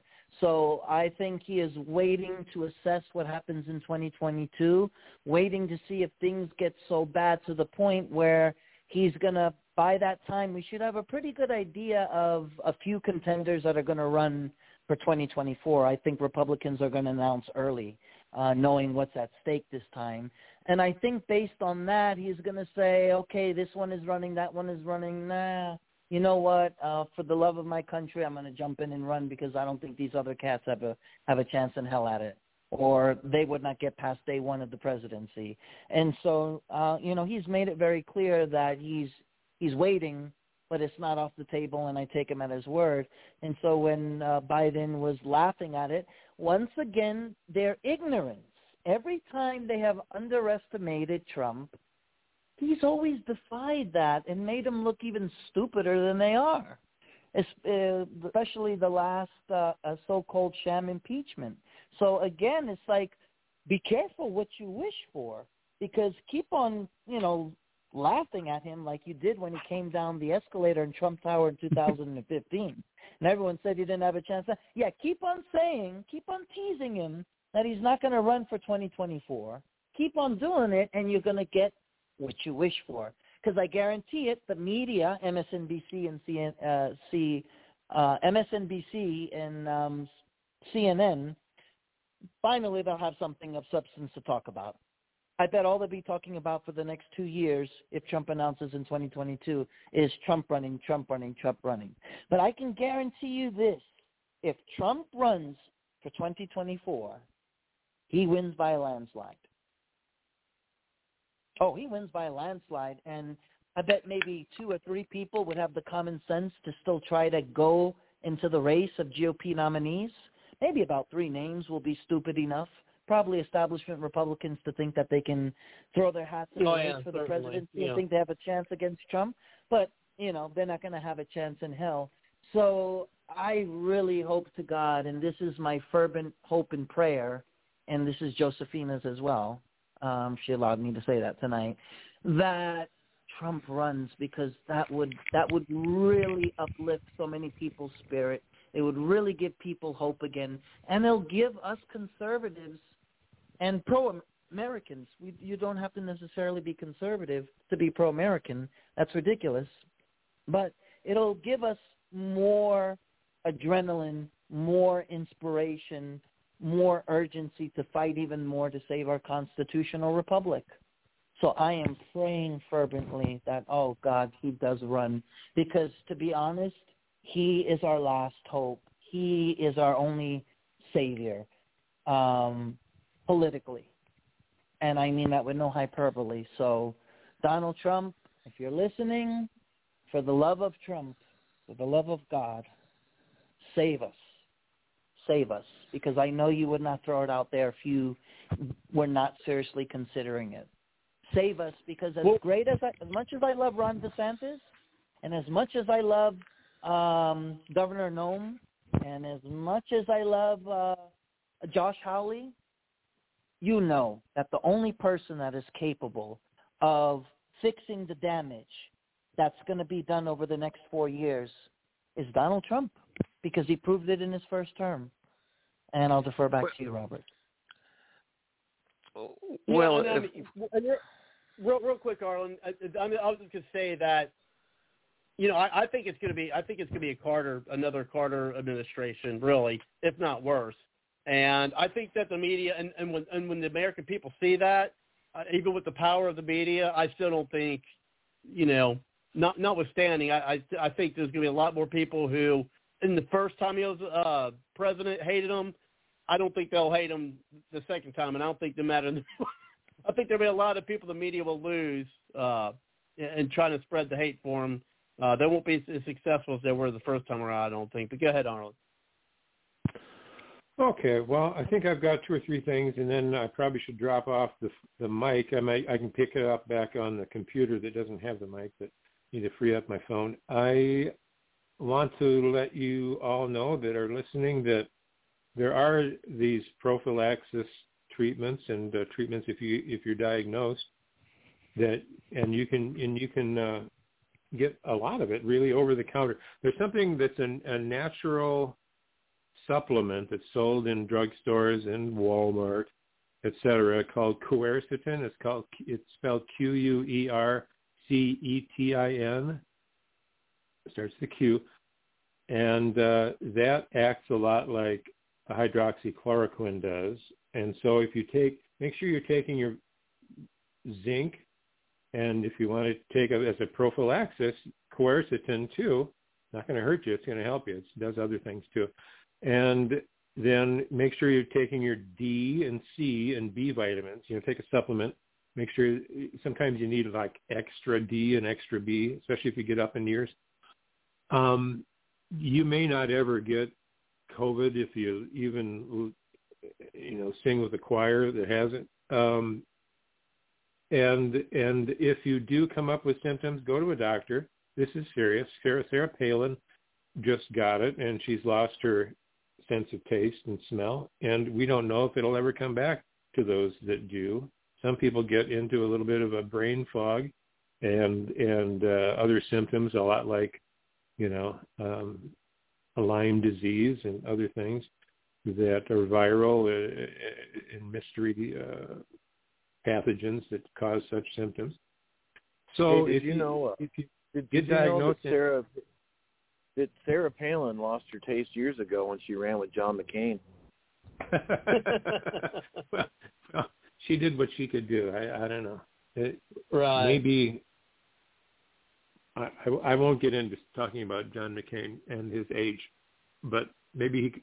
At least we know she outlived him. So um, yes, you did. there are two websites you can go to if you need a doctor that will prescribe hydroxychloroquine and zithromycin. And one is uh, mm, Dr. Gold's site, and that's uh, AFLDS. It stands for American Frontline Doctors. AFLDS.org. And another one is speakwithanmd.com. Speakwithanmd.com.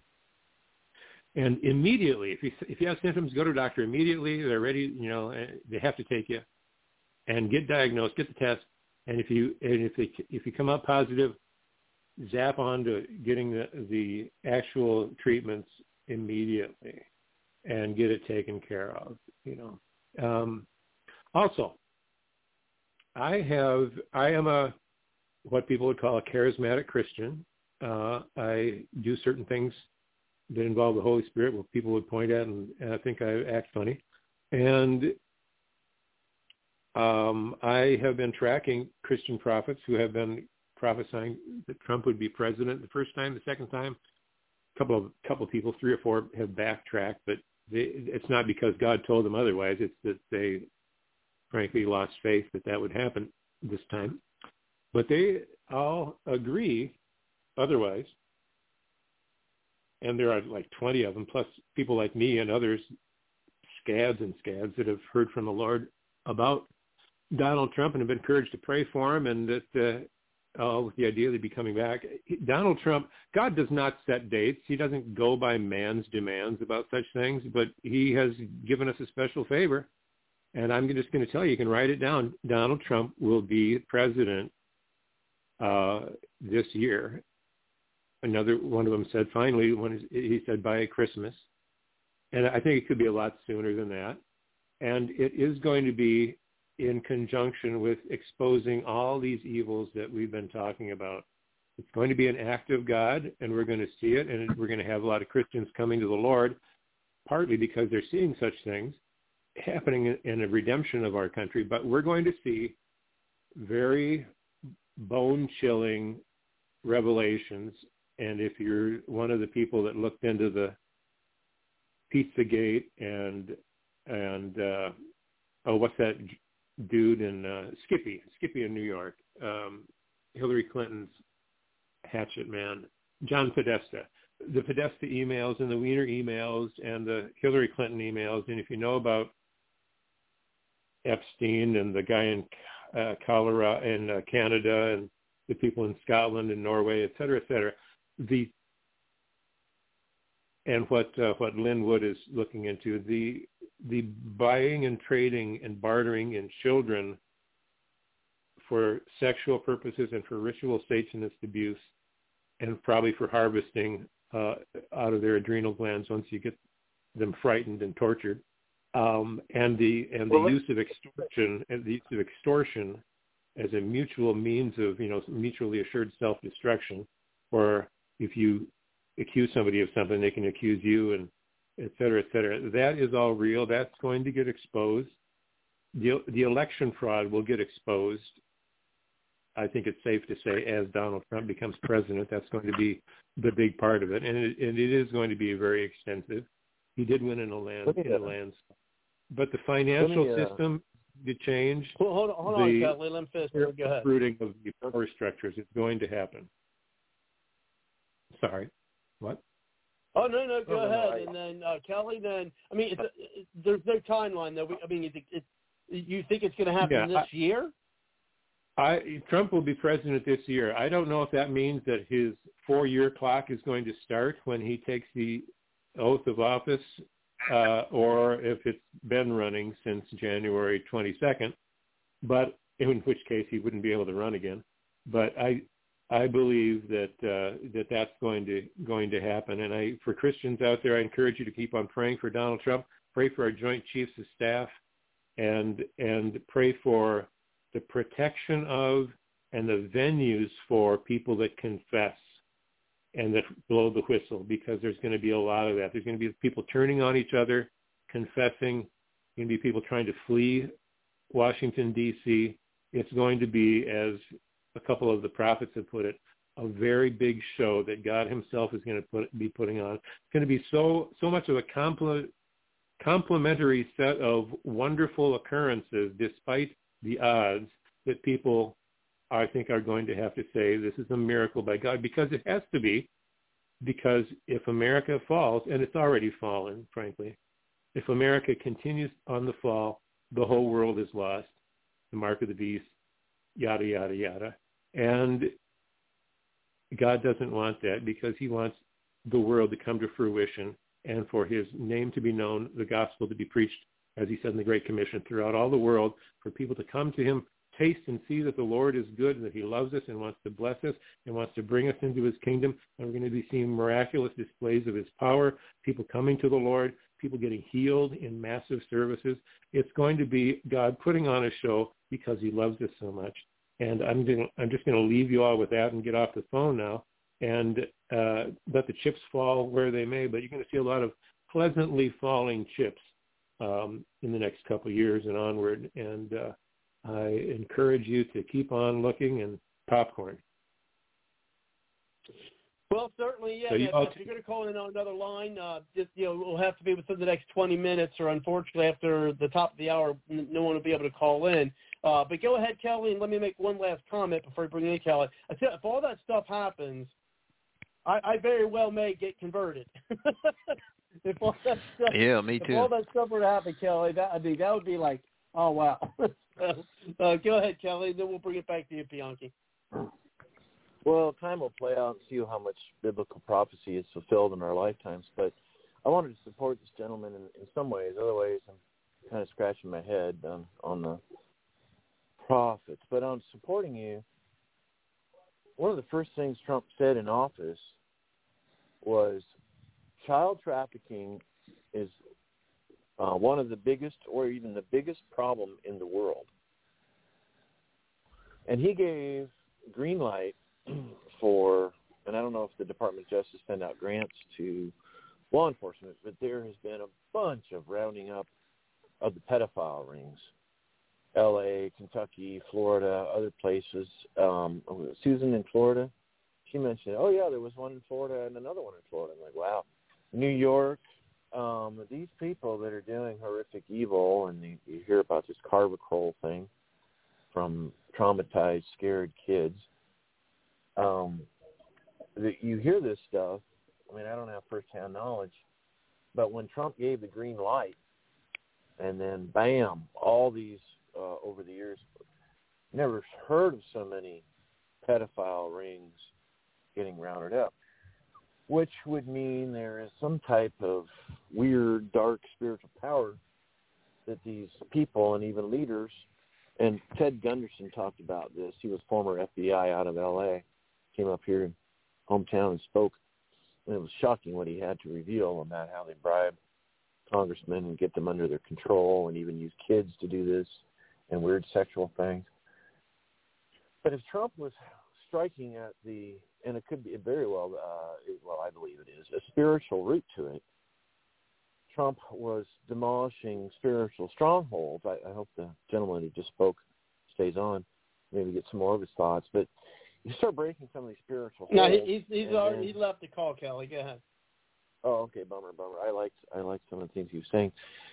But you start breaking some of these spiritual holds, and then you break certain powers over certain authorities that past have had to turn turn turn turn their eye from what's really going on to where they're on it now, and they've wanted to get on this because one of the worst things you can ever do to a person is is is molest them when they're a child. and it just messes them up for for life unless they get some major healing. I know a lady in Des Moines. That she works for um, recovery, recovery uh, with women. Um, and it's like a church thing or parachurch ministry. And you know, a couple of quick questions. She couldn't tell any details, but there's definitely these women have been trafficked. They've been turned into prostitutes, and when they get beyond their teenage years, they're kind of thrown out in the street, and their lives are a mess. And she's trying to help them get their lives back together to full time ministry.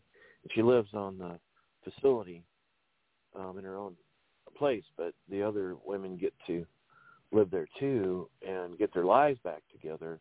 Um, I've heard from too many different sources that yeah, it's it's going on, and the and, and the high places of power are compromised by this racket, if you will. Now, when Trump got Epstein, um, he obviously got other people around Epstein. Then he got Epstein, and some say he was killed, some say he's alive, some say he suffered from another person's hangman noose, whatever. But there were names given, and then these people who have committed such horrific evil, the question is how are they going to make sure they don't go to jail and or get killed? Because um, Ratcliffe mentioned how the Chinese have compromised a number of congressmen. He was a director of intelligence. He informed both the Senate Intelligence Committee and the House Intelligence Committee that the Chinese have compromised a number of congressmen. So this evil So, whole so well. Swalwell. Yeah. Anyway, uh, so you can start to see why they would do everything possible to have vote by mail to cheat to make sure Trump didn't get in office. Because they got to get them out, or or they're going. To the evil people are going to go to jail. Well, what's the military going to do about it? Well, some say the military's in charge. Well, I'm not so sure about that, but at least I throw out this is what I've heard, can't confirm it. People it may not be so shocked if it if it does. So this could be possibly, possibly, uh, well, a couple possibilities. One is, yeah, Trump's the military, and we have a new form of revolution that cleans house, drain the swamp, or B, um, Biden and Harris stay in power and the evil people keep doing their thing because we are coming to a crossroads here um, about these prophets. I'm not so sure about them. Um, if it happens, it happens. Mark Taylor predicted way before Trump even announced he was running that Mark Taylor did predict that Trump would be president, and it did happen. But you know, some of these others, I don't know if they're if they're just wanting attention or if it's the real thing. Um, I don't know what to say about the so-called modern day prophets, but I would be scared to death. Gods and speaking words that represent God to a general population, I would be scared to death to do this. Um, just because, well, I don't want to misrepresent God, and I don't want His wrath either. So the Old Testament was sown a prophet, but his prophecies didn't come true. That's a death sentence if you're incorrect. So I, I don't know. I, I we're, we're going to have to wait and see. Economic reset would be nice because if we don't get to the gold standard, we're not going to be able to compete with the BRIC treaty, China, Brazil, Russia, South Africa, et cetera. We are we would go through a horrifyingly inflationary period, which we're starting to see. You know, as prices are going up. When you print money out of money out of thin air, no, to the tune of trillions of dollars. Um, you can't buy bread for the same price this year as you'll pay more next year. I mean, all these things have consequences, which is another attempt to bring America to its knees. So we have to have a monetary reset because we're not going to we're going to be we will not be able to compete with gold standard countries. So that last caller, he made several good points. I'm just, you know, I'm being, I'm I'm very careful about uh, prophets, and but we'll see. So yeah, well, I well, think as I said earlier, I mean, yeah, there's there's- there's always possibilities, but I mean, I I I don't you know I don't know. We'll it's just say we'll see Yeah. if, if it does happen. I would uh you might see a conversion on me. Yeah, but Let's go well, ahead. yeah, but um, with, with with but with with one more quick thought is that if posing all these evil things that are bringing down America, you better believe they would do everything to make sure he gets out of office, especially if he can expose them in such a way they're going to go to jail. You better believe they're going to oppose him. No, well, that's So why they're we'll trying to what happens. prosecute it. Well, I think that's why they're trying to pro- the prosecutors prosecutors in New York already trying to uh, I think do that uh, because they don't want him. They don't want any chance that he can run again. So yeah, yeah, that's part of the uh, the DOJ. I think going after their political opponent uh, opponents. Uh, but let's go ahead and bring it back to you, Bianchi. Go ahead. Well, all much said, and a lot to be done. and if the concern and the desire for Donald Trump to run again, well, there's a lot of work that has to be done between now and then. Actually, it's probably best that he didn't win because now we have the opportunity to see so much vile corruption, so much vile two-facedness and this is starting to emerge even from people that carried the designation that you would have thought was pro all the things he stands for. So people are going to have to do a lot of work in changing the minds and educating and doing all the other things necessary where the atmosphere and the foot soldiers will exist. You got to capture your children back from these public schools, especially the ones that's teaching anti-American, 1619 projects, and all other things that go along with confusing your child on who they are, especially biology, uh, their bio makeup, their gender makeup. So it's going to stand for a, a strong test to see what happened. And one thing, this uh, the forensic audit of ballots, not the counting of ballots, because you count those that are legal and tainted, but the forensic audit of ballots and everything that had to do with the making of that ballot is going to be very important. And those states that we suspect, suspect, suspect that was uh, in the wrong, then the evidence will come out, and people are going to begin to see, at least those that's you know, you got some people, no matter what the heck you put in front of them, they're not going to believe it. Even if it is the truth, they're filled with so much hatred and so much evil. The only thing that make you more, make you blind, rather than a strong sense of hatred, is moonshine whiskey. I haven't seen none of that around in a long time. So uh, the work's got to be done. I mean, simple. The work's got to be done. There's got a teaching that has to be done, talking that has to be done. The least that someone can do, it's got to be done.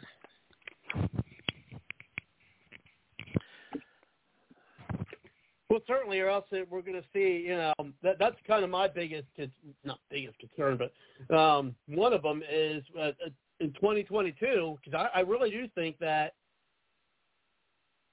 barring any type of you know chicanery, you know, in elections again stealing, I think that you know there's there's a very good chance that the Republicans could take back the House, the Senate, you know, in, in 2022 again, unless there's, uh, you know, you know, more cheating and chicanery going on, uh, you know, because I think that unfortunately for us, I think things are going to be so bad by then that people be like, what the hell did we just, you know, did, did we vote in, or, or maybe not, they might even think at that point, uh, maybe there was, as you guys pointed out, you know, if this stuff starts coming out, and maybe some of this stuff was true about, you know, the election fraud and it being stolen and things of that nature. Um, you know, get, have have more people, you know, start, you know, realizing that oh my gosh, this this actually did happen. And I think once you get more Americans to to realize that, they're they're going to be kind of not kind of, they're going to be pissed off. I mean, I think there may even be some Democrats now. Granted, I think there's a lot of Democrats out there who frankly don't give a shit excuse my French. But I mean, I think they and I've and I've you know, seen some of them say, "Look, I don't care that they cheated. The only thing the only thing I care about is uh, Trump's out of there, and now we have the power, and that's all we care about. They don't care how they got there. They're just glad that they're there, and they're just glad they got the power. The the, the, the there's a lot of rank and file Democrats out there who care nothing about you know fair play. They care nothing about uh, whether something's right. They care nothing about uh, any type of you know patriotism to their country. They have they, they don't care anything about uh, any sense of uh, propriety. It just they don't. As long as they have their power, they they don't care how it's uh, they don't care how they achieved it. There's no principles. They they don't they don't care about principles. As long and I and I've seen it. I mean, when you hear people say that Twitter is a cesspool, it really is. And the only reason why you know I go on there for the most part is to kind of you know to see what's out there. I'll make some comments here and there and, and things like that. But it, it's just amazing some of the things uh, that that you see on. And I don't spend a lot of time on Facebook. Um, and I don't spend a lot of time on um, you know, I mean, in, in Parler, I found something interesting on Parler where uh, it won't let you post uh, any type of links unless you have some kind of badge or something. I'm looking into that, and I, I thought I read an article somewhere, instructions that you have to uh, like send them a, a copy. I don't know, electronic maybe of your. Uh, maybe I, I don't know if this is accurate. What I read said you have to send them a, a copy of the front and back of your your ID in order to be one of these badge people. But um, I don't know if I like the idea of that. I mean, I guess it's to make sure that you know you don't have fake people basically making. But I don't know. I have to look more into it. I'm not as versed on Parler. Maybe, maybe if any of you guys are, you can help me out with that. But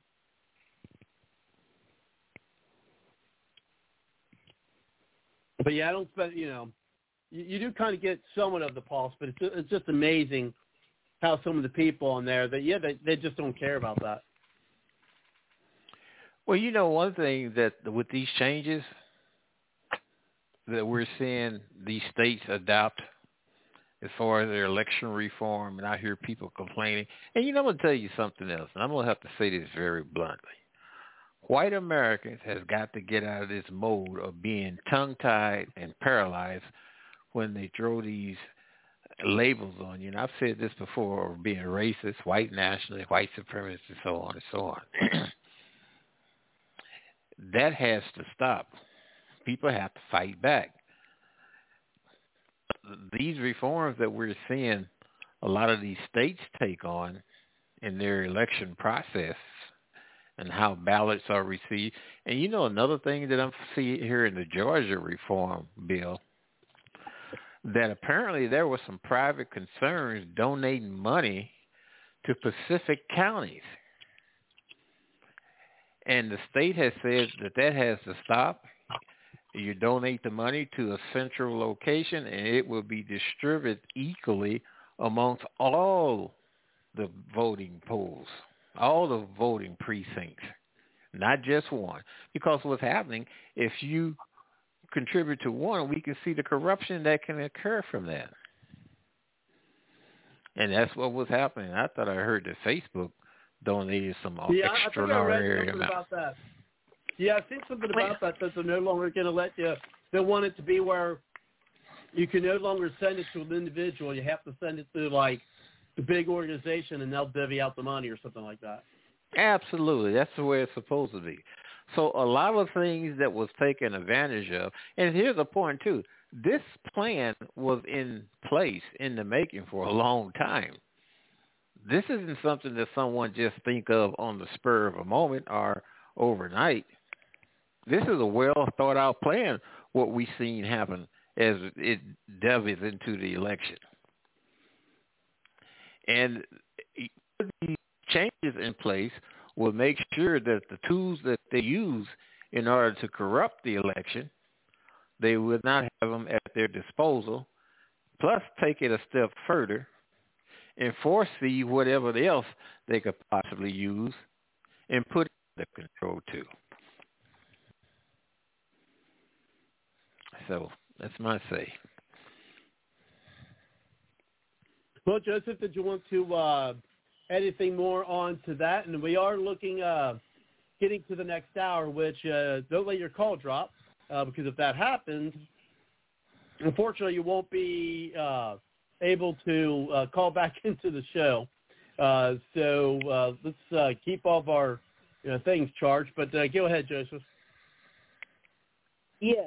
So going back to what Bianchi is, is Bianchi, am I correct? Yes, sir. All right. I I completely agree with you. You hit the nail on the coffin. I think a lot of times, more than once. No, absolutely. The groundwork has to be done now. We have to start mobilizing. We have to start now. Uh, I couldn't agree with you more. Um, you know, you, you just can't talk the talk. You got to walk the walk. So kudos to you. I agree with you wholeheartedly.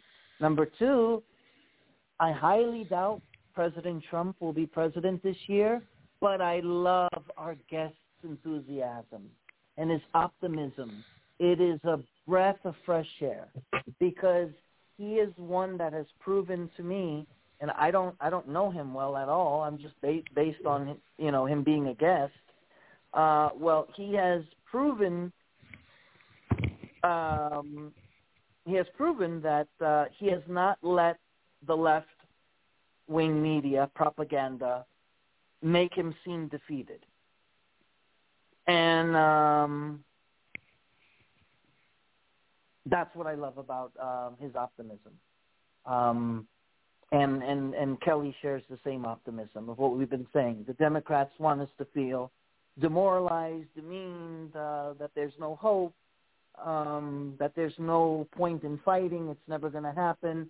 And here comes the, our guest, and wow, it was a breath of fresh air. I'm like, and Bianchi, we need more patriots like him and like you who share that same optimism and are willing to put it all on the table, save our country. We need more great people like you, like the guest, like Kelly. We need a lot more soldiers out there are not defeated, are not going to fall into the lies of the of the left, who wants to make us feel like there is no out, it's over. Just wave the the white flag of surrender. And uh, yes, um, that, those, those were my feelings about that, and uh, I'll defer back to you, Robert. But he was a breath of fresh air for sure. Um, know, I've known, grateful um, that he came on I've known show. Arlen Yeah, I've known Arlen since 2012. Uh, so he's been on the show, um, you know, you know, multiple times, and I, I didn't know that. I mean, I've, I've it, which kind of surprised me when he came on um, with all the prophecy things and things of that nature because I I didn't know he was that that religious. I mean, I knew he was, but I didn't know uh, to the extent you know after tonight. I mean, and again, I mean, if, if those things were to happen, uh, who, that might con- I'm, I might convert me to be a believer. I tell you what, it would take something like that. I've always said I've never seen a miracle before, um, and in my in my half uh, century uh, that I've been around, I've, I've never I've never seen a miracle, but uh, certainly I would think would count as one. Uh, that that may very well be where I'd see that. Uh, maybe like, oh, you know, maybe there's something to this. But anyway, uh, one of the things that uh, you know we're, we're, I'm, I'm focusing on is, is when we're talking about you know try to make people seem you know discouraged is when you know I, I want to really focus on that you know what's going on with Matt Gaetz. And again, I don't think you know, there's not a lot of uh, you know information on it. I, I would say that at this point, you know, we go with you know innocent until proven guilty. If you know, of course, that never applies if you're a Republican. It only applies if you're a Democrat. But you know, I, I do. I, I really think that there, you know, I mean, look what they did to all the other people in Trump's circle, and and it's, it's not over. It's it's it's not over, and I think it's going to be. I think it's going to get worse. I mean, all those. I mean, they try to get they try to get rid of Greene, and you know now, now they're trying to get rid of uh, Gaetz. And who knows? I mean, again, who knows? Maybe Jim Jordan's next, but they're going to start coming after. First, the thing is, is they're going to start coming after the you know the big people, the people who are you know on the um, you know national stage. And then what's going to happen next is once they got all those people, and I really do, and I think the media is, is, is powerful. I mean, again, I, I agree with a lot of what the folks at LaRouche PAC say, and this is only one person's opinion, so I can't really say the entire organization, you know, has that uh, uh, perspective on the media. Uh, but I think they're very powerful. That's that's the that's the hard thing. They they are, I think they are very powerful, and they're able to convince a lot of people of stuff that frankly just don't uh, that isn't true. And I mean, think about it. I mean, you had you know a, a, a populist president that finally wanted to address the corruption of, of of Washington that I mean you would think that you know if, if you talk to anyone regardless of party you know before Trump was elected and ask them so do you think we should do something about the corruption you know and the career politicians uh, you know in Washington D.C. and I bet you'd get 90% of people saying yeah yeah we should do something about that you know don't mark any put any party to it just talk about you know the corruption of Washington D.C. And I bet you'd get a 90% people calling back and like, yeah, yeah, we really should do something to address that. And then you finally got a president who was looking to do that, and the meeting was successful, and frankly, getting half about half the population. Some would say less. I mean, they did say I might, you know, it may not be, you know, it may just appear that it's half, but yeah, but at least a good, good enough portion of the population to hate the guy. You know, the guy who's trying to, you know, be America's first and actually get rid of the corruption of the of the career politicians. But they were successful in making that happen, and that's one of the reasons why you know I believe that you know the quote unquote media. They, I mean, when they talk about who, the, who really the enemy of the people are, I would have to say they're it. I really do. Um, I really do think uh, the mainstream uh, media you know, they really are the enemy because they're the ones I think who are hurting, uh, you know, hurting the people the most.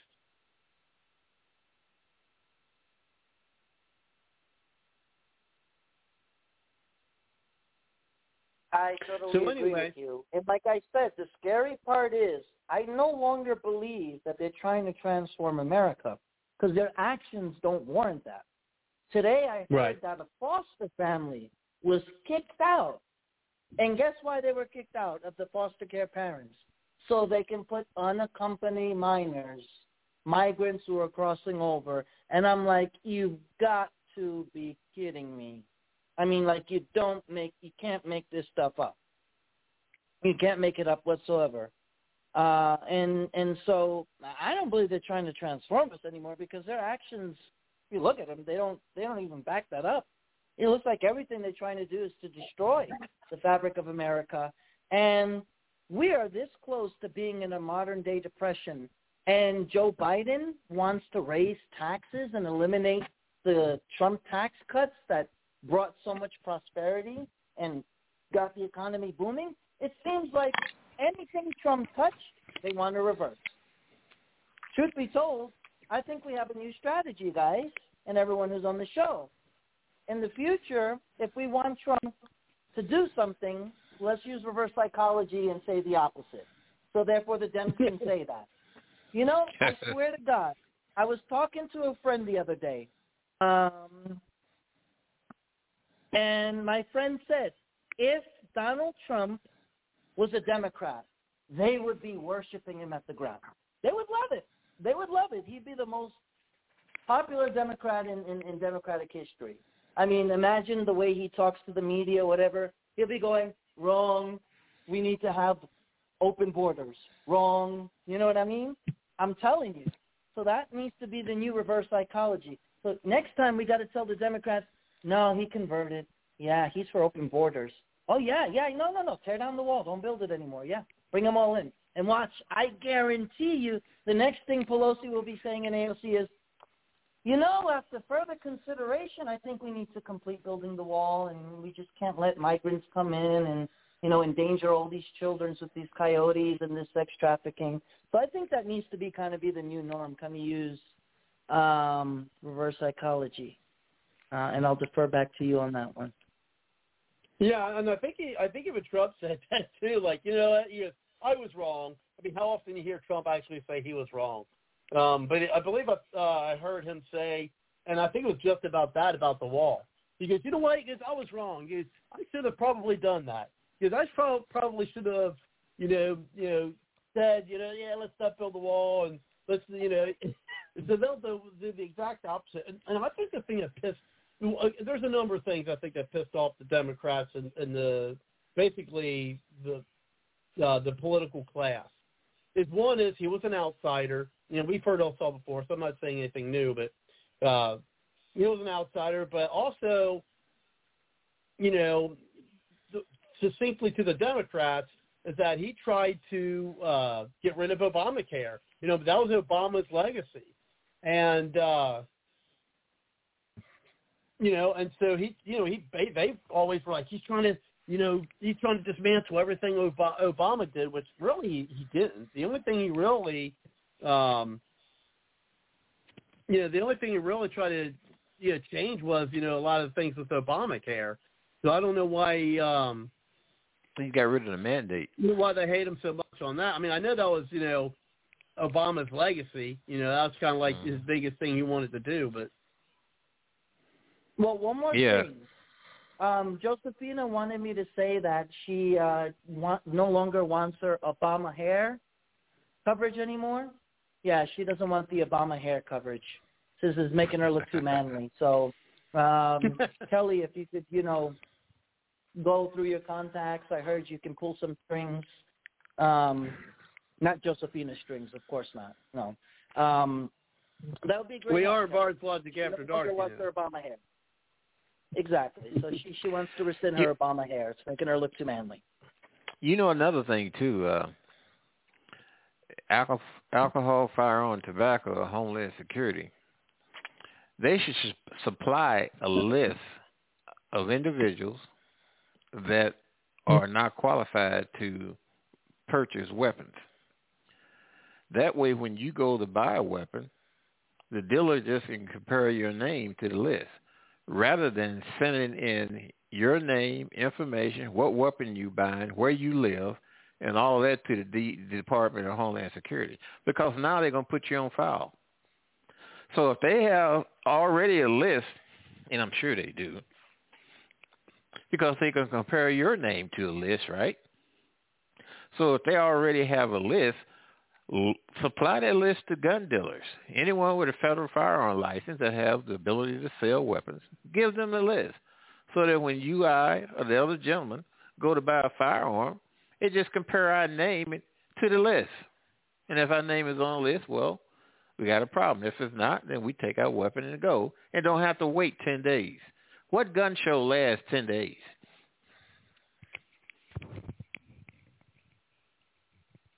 Let me address that a little bit. The uh, imagine that you're the ATF working with the Justice Department, and you know there's a bunch of felons all over the country that should never own guns, and uh, some dummy or even a misdemeanor, serious misdemeanor, a felony that was reduced to misdemeanor, and person's got uh let's say it's got like five, six, seven misdemeanors. You can still buy a gun, but obviously he's got a history of being violent. Okay. So the present system, um, they want to know if this person with criminal history is, is attempting to buy a gun, which could actually lead to a tip to law enforcement to watch this guy. So there, there's an awful lot of reasons law enforcement does what it does that we don't quite understand. But when you talk to them, oh, that makes sense. Oh, I didn't think about that. Oh, okay. The most dangerous, for example, the most dangerous thing a, a cop has to do is a traffic stop. Because they don't have preliminary knowledge other than they can run the plates, but they don't know who this person is, if they're going to uh, yield a gun and shoot them because something like that can happen so fast and the officer ends up dead. Um, so a lot of things law enforcement does that we, we don't quite understand, and I, I generally just tend to trust their procedures.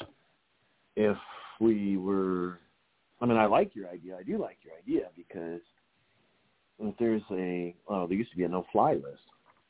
Well, they can do it. Technically, they can do it. They've proven they can do a a no purchase list. Um, but that way, we would be able to get guns a lot quicker. If oh, you're not on the no purchase list. I like that idea, but there's some reason why they're doing what they're doing. Um, yeah, so it's just kind of a little note I wanted to throw out. But yeah, that's a good point. Uh, the, the, just like you mentioned, the no-fly list. Now I'm looking at the Novavirus vaccine list that uh, you won't be able to get on a plane unless you got that card. Funny thing, I asked the person who got a card, and I said, look on your card and see how many spaces has for future vaccination. And he said, oh my goodness, look at this, at least eight more spaces. So that means he's going to have to take eight more vaccines utilizing that particular one card. Yeah. Um, yeah, Israel. I watched a uh, YouTube video about Israel and the vaccine. A woman was putting out a cry to the world, essentially, because um, 90% of the people have been vaccinated, but the 10% are holding out. And of course, it's their body, their choice. So, um, and where's the left to defend people's right to not get vaccinated? Okay. My body, my choice. What about a mask? My body, my choice. Oh, where are you guys? I kept saying that for years and years. All right. Anyway, so this lady was was communicating how um, frustrated it was that in Israel you can't open your business, you can't do this, you can't go here, you can't go there. Basically, a lot of people have become uh, second class citizens. And she she was in tears a little bit, but she was you know keeping her professionalism as she communicated this.